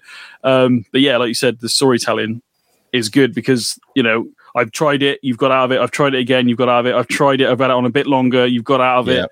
You know, and how do I put this on without you getting out of it? Which is, like you said, now you know the finish. It makes sense that he's working out a way to put this move on so you don't get out of it. So I Yeah. can, uh, you know, so yeah, And on the on the other side of that, I suppose, Shawn early on is literally getting to the ropes or escaping the move. But as Yeah. Shawn is getting more tired, he's getting more frantic to try and escape that hold. Yes, So again, it just makes sense. It's just great. Yeah, that's what I mean, yeah. It just makes common sense. It- it- it's not difficult. You don't need 87 backflips to tell a story. yeah, oh dear. Um, the angle slam is attempted once again. Shawn turns it into a sunset flip, which then gets turned into another ankle lock, which was a brilliant little sequence I there. So that's- cleverly done. I think that's the one where his knee buckles a little bit. I Yeah, think, I think so the clever. But the crowd reaction to this was brilliant because it was, yeah, yeah, yeah, and it was just like they almost like built upon it, and every Yeah. time the crowd sort of hear, yeah, and it just kept rising. And up. again, we good. said the crowd were quiet at the beginning, didn't we? yeah, yeah. But by this stage, they're they're really whipping them up, aren't they? Into, into frenzy a basically- little bit, yeah. yeah, into a big cauldron of noise in this in this arena. And And more we and more have- people are standing as well. If you watch this back, more and more people are standing as this match is going on because they're like, "Want to? So I- I'm in this now. I'm Yeah, I'm in this trying to, you know, whoever they're cheering for, they're on the edge of their seat now, wanting to know who's going to win. Basically, people are invested, aren't they? They've dragged That's them the word I into was looking for. yeah, Thank you. yeah. You know me. I send, I say twenty words when I mean three. So you know, no worries. uh, we get a moment where Shawn Michaels is looking like he's going for his top rope elbow drop again, but we get the the patented Kurt Angle, I suppose, cat like run, I suppose, where he scurries up the turnbuckles to grab him, and Angle slams him off the top. That That's looks cool. incredible as well. that gave me flashbacks of King of the Ring, Shawn Michaels, uh, not Shawn Michaels, sorry, Shane McMahon, two thousand one, on top of the board. Oh, that gave me flashbacks to that man. So that's a great match. That is. That's a great yeah, match. yeah, Um, and then we get a moment that I again I remember like literally jumping out my seat for when I watched it live because we have Kurt Angle picking up the beaten and exhausted Shawn Michaels and shouting in his face about why won't you stay down? Why won't you just tap? yeah, yeah. you know, you're, you're the, and then Shawn. It looks like he hasn't got enough room to hit the super kick, but he manages to somehow just pop his foot up and just crack him at the blue with, I suppose, a desperation last ditch yeah. sweet chin music. And I remember, as the big Shawn Michaels fan I am, seeing him hit that move first time round, watching live, and it literally got me out my seat. It got Yeah, that yeah. much of a reaction out of me. Obviously, the ring's bigger on the inside. That's all I'm going to say on that one. 'Cause where, the, where the space was, I don't understand. Like you said, because you think, like, if it was Randy Orton you were picking up, you could see Randy Orton hitting an RKO because he's close Mm. enough. But to for Michaels to like step back and hit the move like he does in that speed, Yeah. you're like, I don't even know how you've done this, but it was freaking awesome. And then they stay down for a while. To be fair, Yeah. Um, yeah, they do. Michaels is selling. Uh, Michaels is selling that level of exhaustion he's experiencing. Yeah. Obviously, Angle in theory, he's just been kicked in the chops, so they're trying to portray him as basically being out cold. He's he's literally like starfish on the mat. He's he's out cold. Shawn crawls over, gets an arm across. Kurt kicks out at like two point nine nine seconds. It's so so close, but It's until he you three without getting Oh. to three. exactly what a near fall that was. And then Michaels is trying to stumble up to his feet, and and Kurt again, he, he's he's not moving. He looks out for the count, and as Yeah. Michaels stumbles up to his feet, Kurt picks the ankle again. On Yeah. goes the ankle lock, Brilliant. and it's just like oh man. And then Shawn is scrapping and fighting. Now I've got an issue with when people are in a submission hold for too long because I think it makes the hold look weak, and I think it can make uh, the finish of the match a little bit farcical because they've been in the hold for that long and so on. But I think the way these two do it is great because Yeah. Shawn's in the hold for bloody ages, but he's trying to fight out of it, trying to fight out, and every time he nearly escapes, Angle drags him back. The crowd Shawn then- pops at that as well. Every time Yeah. Angle pops, pulls him back Yeah. into the middle, and then eventually chucks that leg down to pin him in that That's it. situation. Yeah, you know. That's it. Every time Shawn nearly escapes, Angle does something to apply a different type of pressure or a bit more pressure. Yeah. And again, makes perfect sense. To which point then Shawn starts selling more, which again makes perfect sense until eventually, like you said, Benny, as, as you brilliantly explained then, he, he drops down, you know, voices the leg out with his own legs. Shawn can Yeah. go nowhere. And this moment here with Shawn is like just out of his hand. What should I tap? Should I not? He did that so well. He did Oh. that so well. He really And- did. And just behind him, because the camera's looking at Shawn, behind him on the floor, you can see Kurt Angle starting to apply even more pressure and more pressure and more pressure with his body movements and so Yeah. on until eventually Shawn Michaels taps out uh, and Kurt Angle wins the match. And Angle leaves the match pretty quickly, and HBK gets a great ovation from the crowd. So it, it was a bloody great match. To be honest, like for some reason, I'd actually for, I thought I thought I, I'm pretty sure Angle wins this, and there was moments where it looked like HBK was going to win it. So I thought Angle won this match. So even I was a bit like Yeah. unsure of who was going to win. Um, but uh, I thought there was going to be a moment. Actually, I thought we were going to have like a Steve Austin moment where he doesn't tap out, he passes out. I almost thought that was going to Okay. happen. Um, but obviously, the way he did, as we explained, with the hand going down and the crowd, I remember that bit when Michaels lifts his hand up and sort of goes down, but stops about I don't know, I don't know what that is in measurement, a half, Yeah. you know, half, a foot or whatever. Yeah. Yeah, the crowd almost start cheering because they think Michaels is tapped, but he hasn't actually done it yet. And there's Yeah. moments where he's like, "No, yes, no, yes," and then eventually he does. And like you said, they did it so well. To be honest, the It's timing was brilliant. So um, so it's a brilliant Absolutely match. Super. So good. So, so good.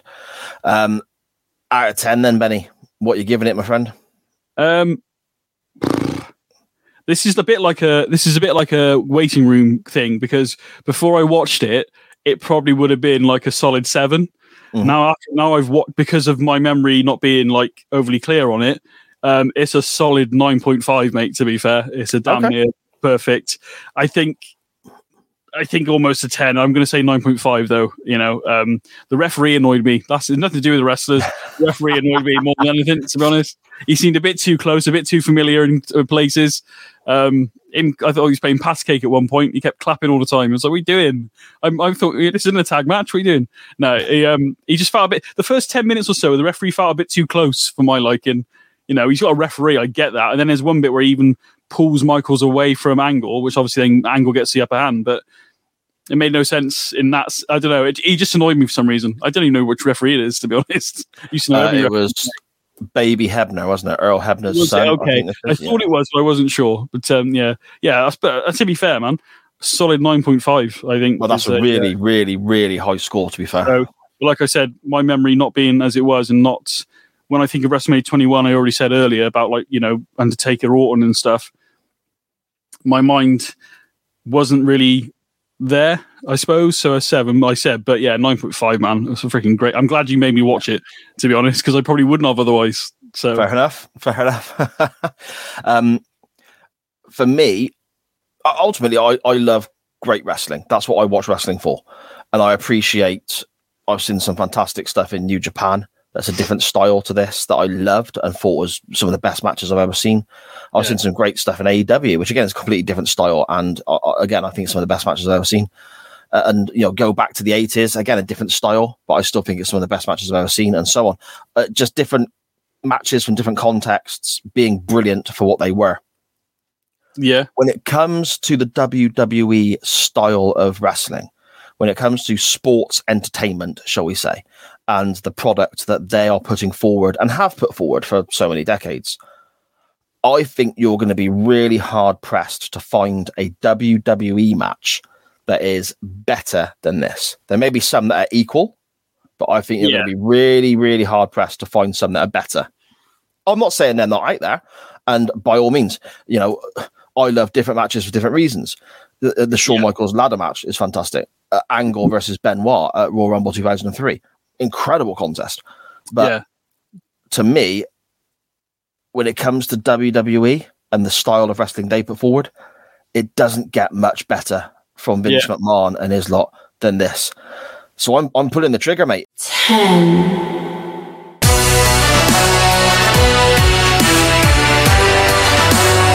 It don't happen very often. To me, this is a ten. wow, okay. This is a full on. why. 10 I mean, 10. I'm, I, I was on the edge for a ten anyway, so you know, I went nine point five. But yeah, no, I can see it why. was, it was better than I remembered it being, and I remembered it being freaking amazing.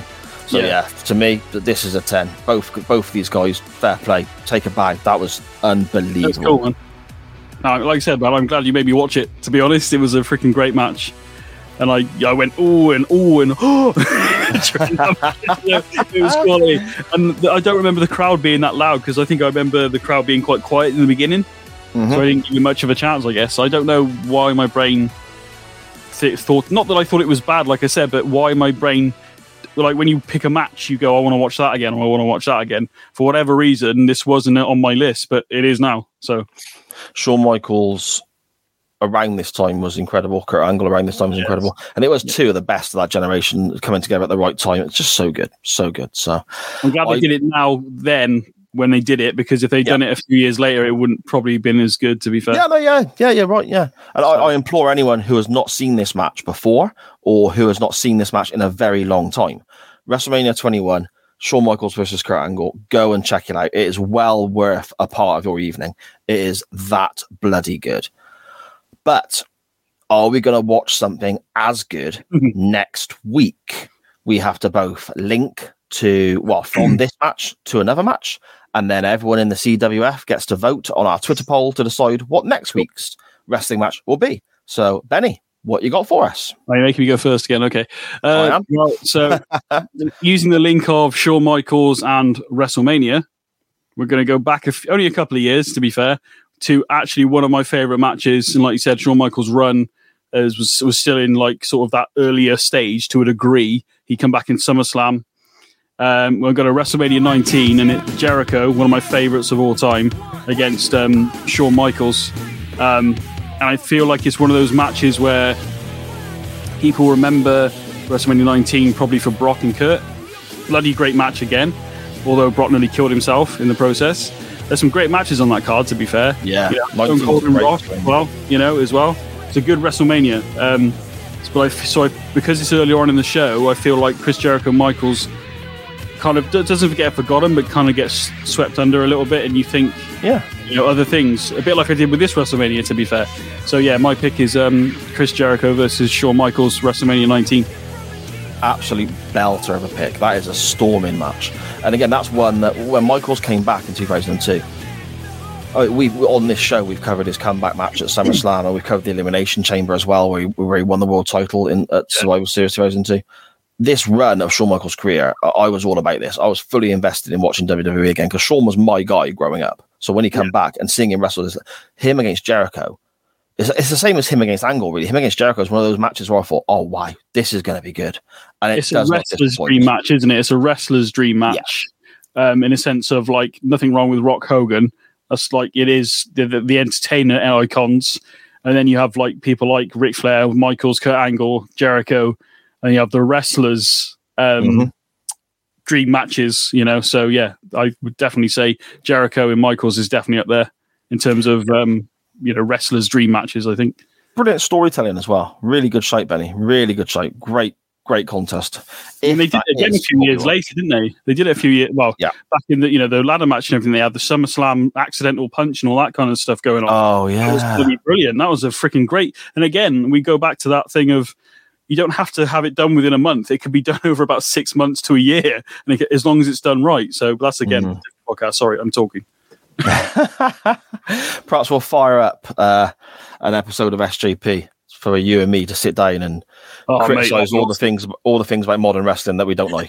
An hour like- on ETs, mate. To be honest, an, an hour on DDTs, an hour on Hogan, no selling a pile driver, and making me sick to the stomach and stuff like that. oh no, that is a great show. Chris Jericho, Shawn Michaels, WrestleMania 19, absolutely fantastic WrestleMania. By the way, if you can miss the first couple of matches off, I think Matt Hardy is in the opener, and I think we've got the Undertaker versus A Train and Big Show. I think if you Yes. ignore those yeah. and and get to maybe even Michaels Jericho and start from there, you have got some absolutely storming wrestling matches on that show. Well worth a watch. Yeah. But yeah, Michaels Jericho, brilliant shape. Ah, see, I, I rack my brains for hours, mate. How can I get to Barry Windham from here? Um, no, I'm joking. I'm joking. I've not got Barry Windham. He once parked his car at that arena. yeah, that's it. My link is actually pretty straightforward, and it involves two things that I believe we need to watch a little bit more of on Chain Wrestling. I mean, this is our forty third live episode, and then Wow. you, you add you add all the um. Uh, uh, the, the audio only episodes that came out originally, and we're fast approaching 100 episodes. So uh, I don't think we've covered enough of this particular company and this particular wrestler as well. So my link is Kurt Angle. Okay. And I'm going to go a very straightforward link is another Kurt Angle match. I really enjoyed watching this. I want to go and see another Kurt Angle match, but I don't think we see enough from TNA. A lot of great wrestling happened in TNA. Great matches. And I- that, you know, Yeah, definitely, mate, definitely. And I don't think we see enough. Uh, only, he's only been on the poll once. I'm not sure he won. Oh, he did win against CM Punk. We've not seen enough TNA. I don't think we've seen anywhere near enough Samoa Joe. So I would like to, using Kurt Angle as the link, head to TNA Genesis 2006 and watch Kurt Angle versus Samoa Joe. And for so. those for those concerned about access to it, it is on YouTube. If it wins, I will share a link. So don't worry. yeah, fair enough. Yeah, we haven't yeah. got to try and rely on just the WWE network. It, it, it is it Yeah, is yeah. accessible on YouTube. So those are your choices for next week. We have Shawn Michaels versus Chris Jericho in an absolute belter of a contest at WrestleMania 19. And I mean, for it to stand out on that show with the matches that are on that show with it says how good a contest it is. Yeah. And then we have Samoa Joe versus Shawn Michaels from Genesis 2006 in Kurt, TNA. Kurt, Kurt, Kurt Angle, mate, not Shawn Michaels. Ah, dear me, dear me. It's getting late, Benny. It's getting late. Kurt Angle versus Samoa Joe, sorry, from Genesis TNA 2006. As always, you can be taking part in the poll there to decide where we go next week on our Twitter vote, which will come out shortly after the audio version escapes us uh, later in the week. Benny, it's been an absolute blast again, my friend. John, let everyone know whereabouts they can find you online and all your content and so on. Uh, yeah, just it's, it's so much. It's so easier just to go to at Benny Mac on Twitter, B E triple M Y M A C K. There's a link tree for everything I'm up to and trying to do, and uh, we've just brought a show back called the Nothingness Show, uh, inspired by um because like we did it back in about 2019. The idea came out in 2018 because I made the Twitter for it, so I got confused. Uh, basically, it's a uh, um, I don't want to say it's a it's a bit like um, Morty and Fitch to a degree. Um, Fitch and Morty. How, what, how, what's the show called again? Morty and Fitch. I always get the names wrong. Morty and Fitch, isn't it? Sorry, guys. Um, I'm only a new subscriber to that show. To be fair, I love it. Um, but it it, re- it, It is brought good. The idea. very good. yeah, It is good, but it brought the idea back to me that we did a show called the Nothingness Show. There's a whole story behind. it. I won't waste your time now.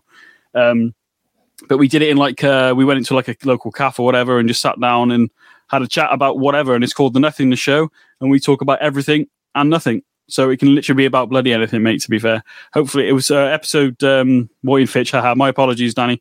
Uh, so, uh, but yeah, it's good. But yeah, like I said, sorry, I'm rambling. Uh, at Benny Mac on Twitter, uh, and there's a link tree in there for it, guys. So Yeah, and check it all out. All the Twitch streaming the stuff. stuff as well is good, man. To be fair, the wrestling stuff I got going at the minute. Sunday we're doing a show about quarter past seven, our first pay per view for that. So come in and stop by and see what you think.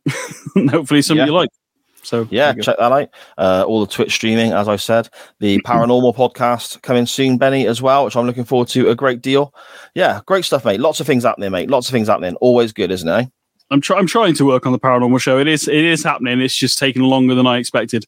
um, you know, real life, mate, and try Uh, to do I know what you mean. I know that podcast, our podcast, and all these Yeah. other things I want to do, and then also try and you know have a job.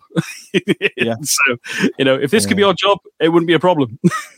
That, that's that'd be that's living the dream if that happens, mate. of that's course, it yeah. Of course. Appreciate you letting me Uh, come on again, Si.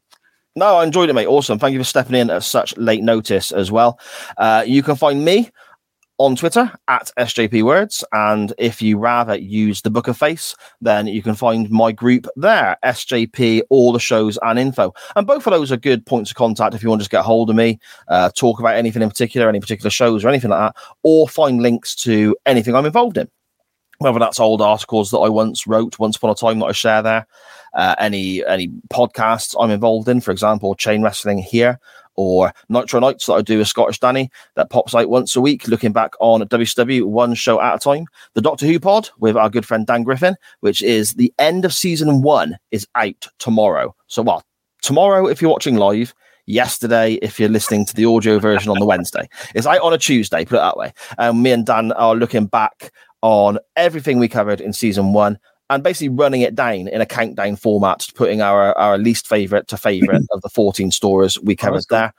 Uh, we also, of course, have the waiting room that I do with this uh, bad influence reprobate next to me here. Uh, looking at Quantum Leap, one episode at a time. Uh, I love that show so much. I'm really, really glad that we're back with season two on that one as well.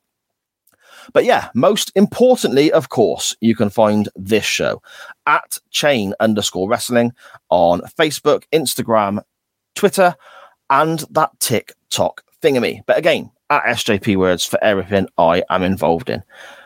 Benny, it's been an absolute blast again, my friend. Thank you so, so much for joining me. Uh, I'm off now to probably go and watch the rest of WrestleMania 19 because it is that bloody good a card. I'll speak to everyone next week. We're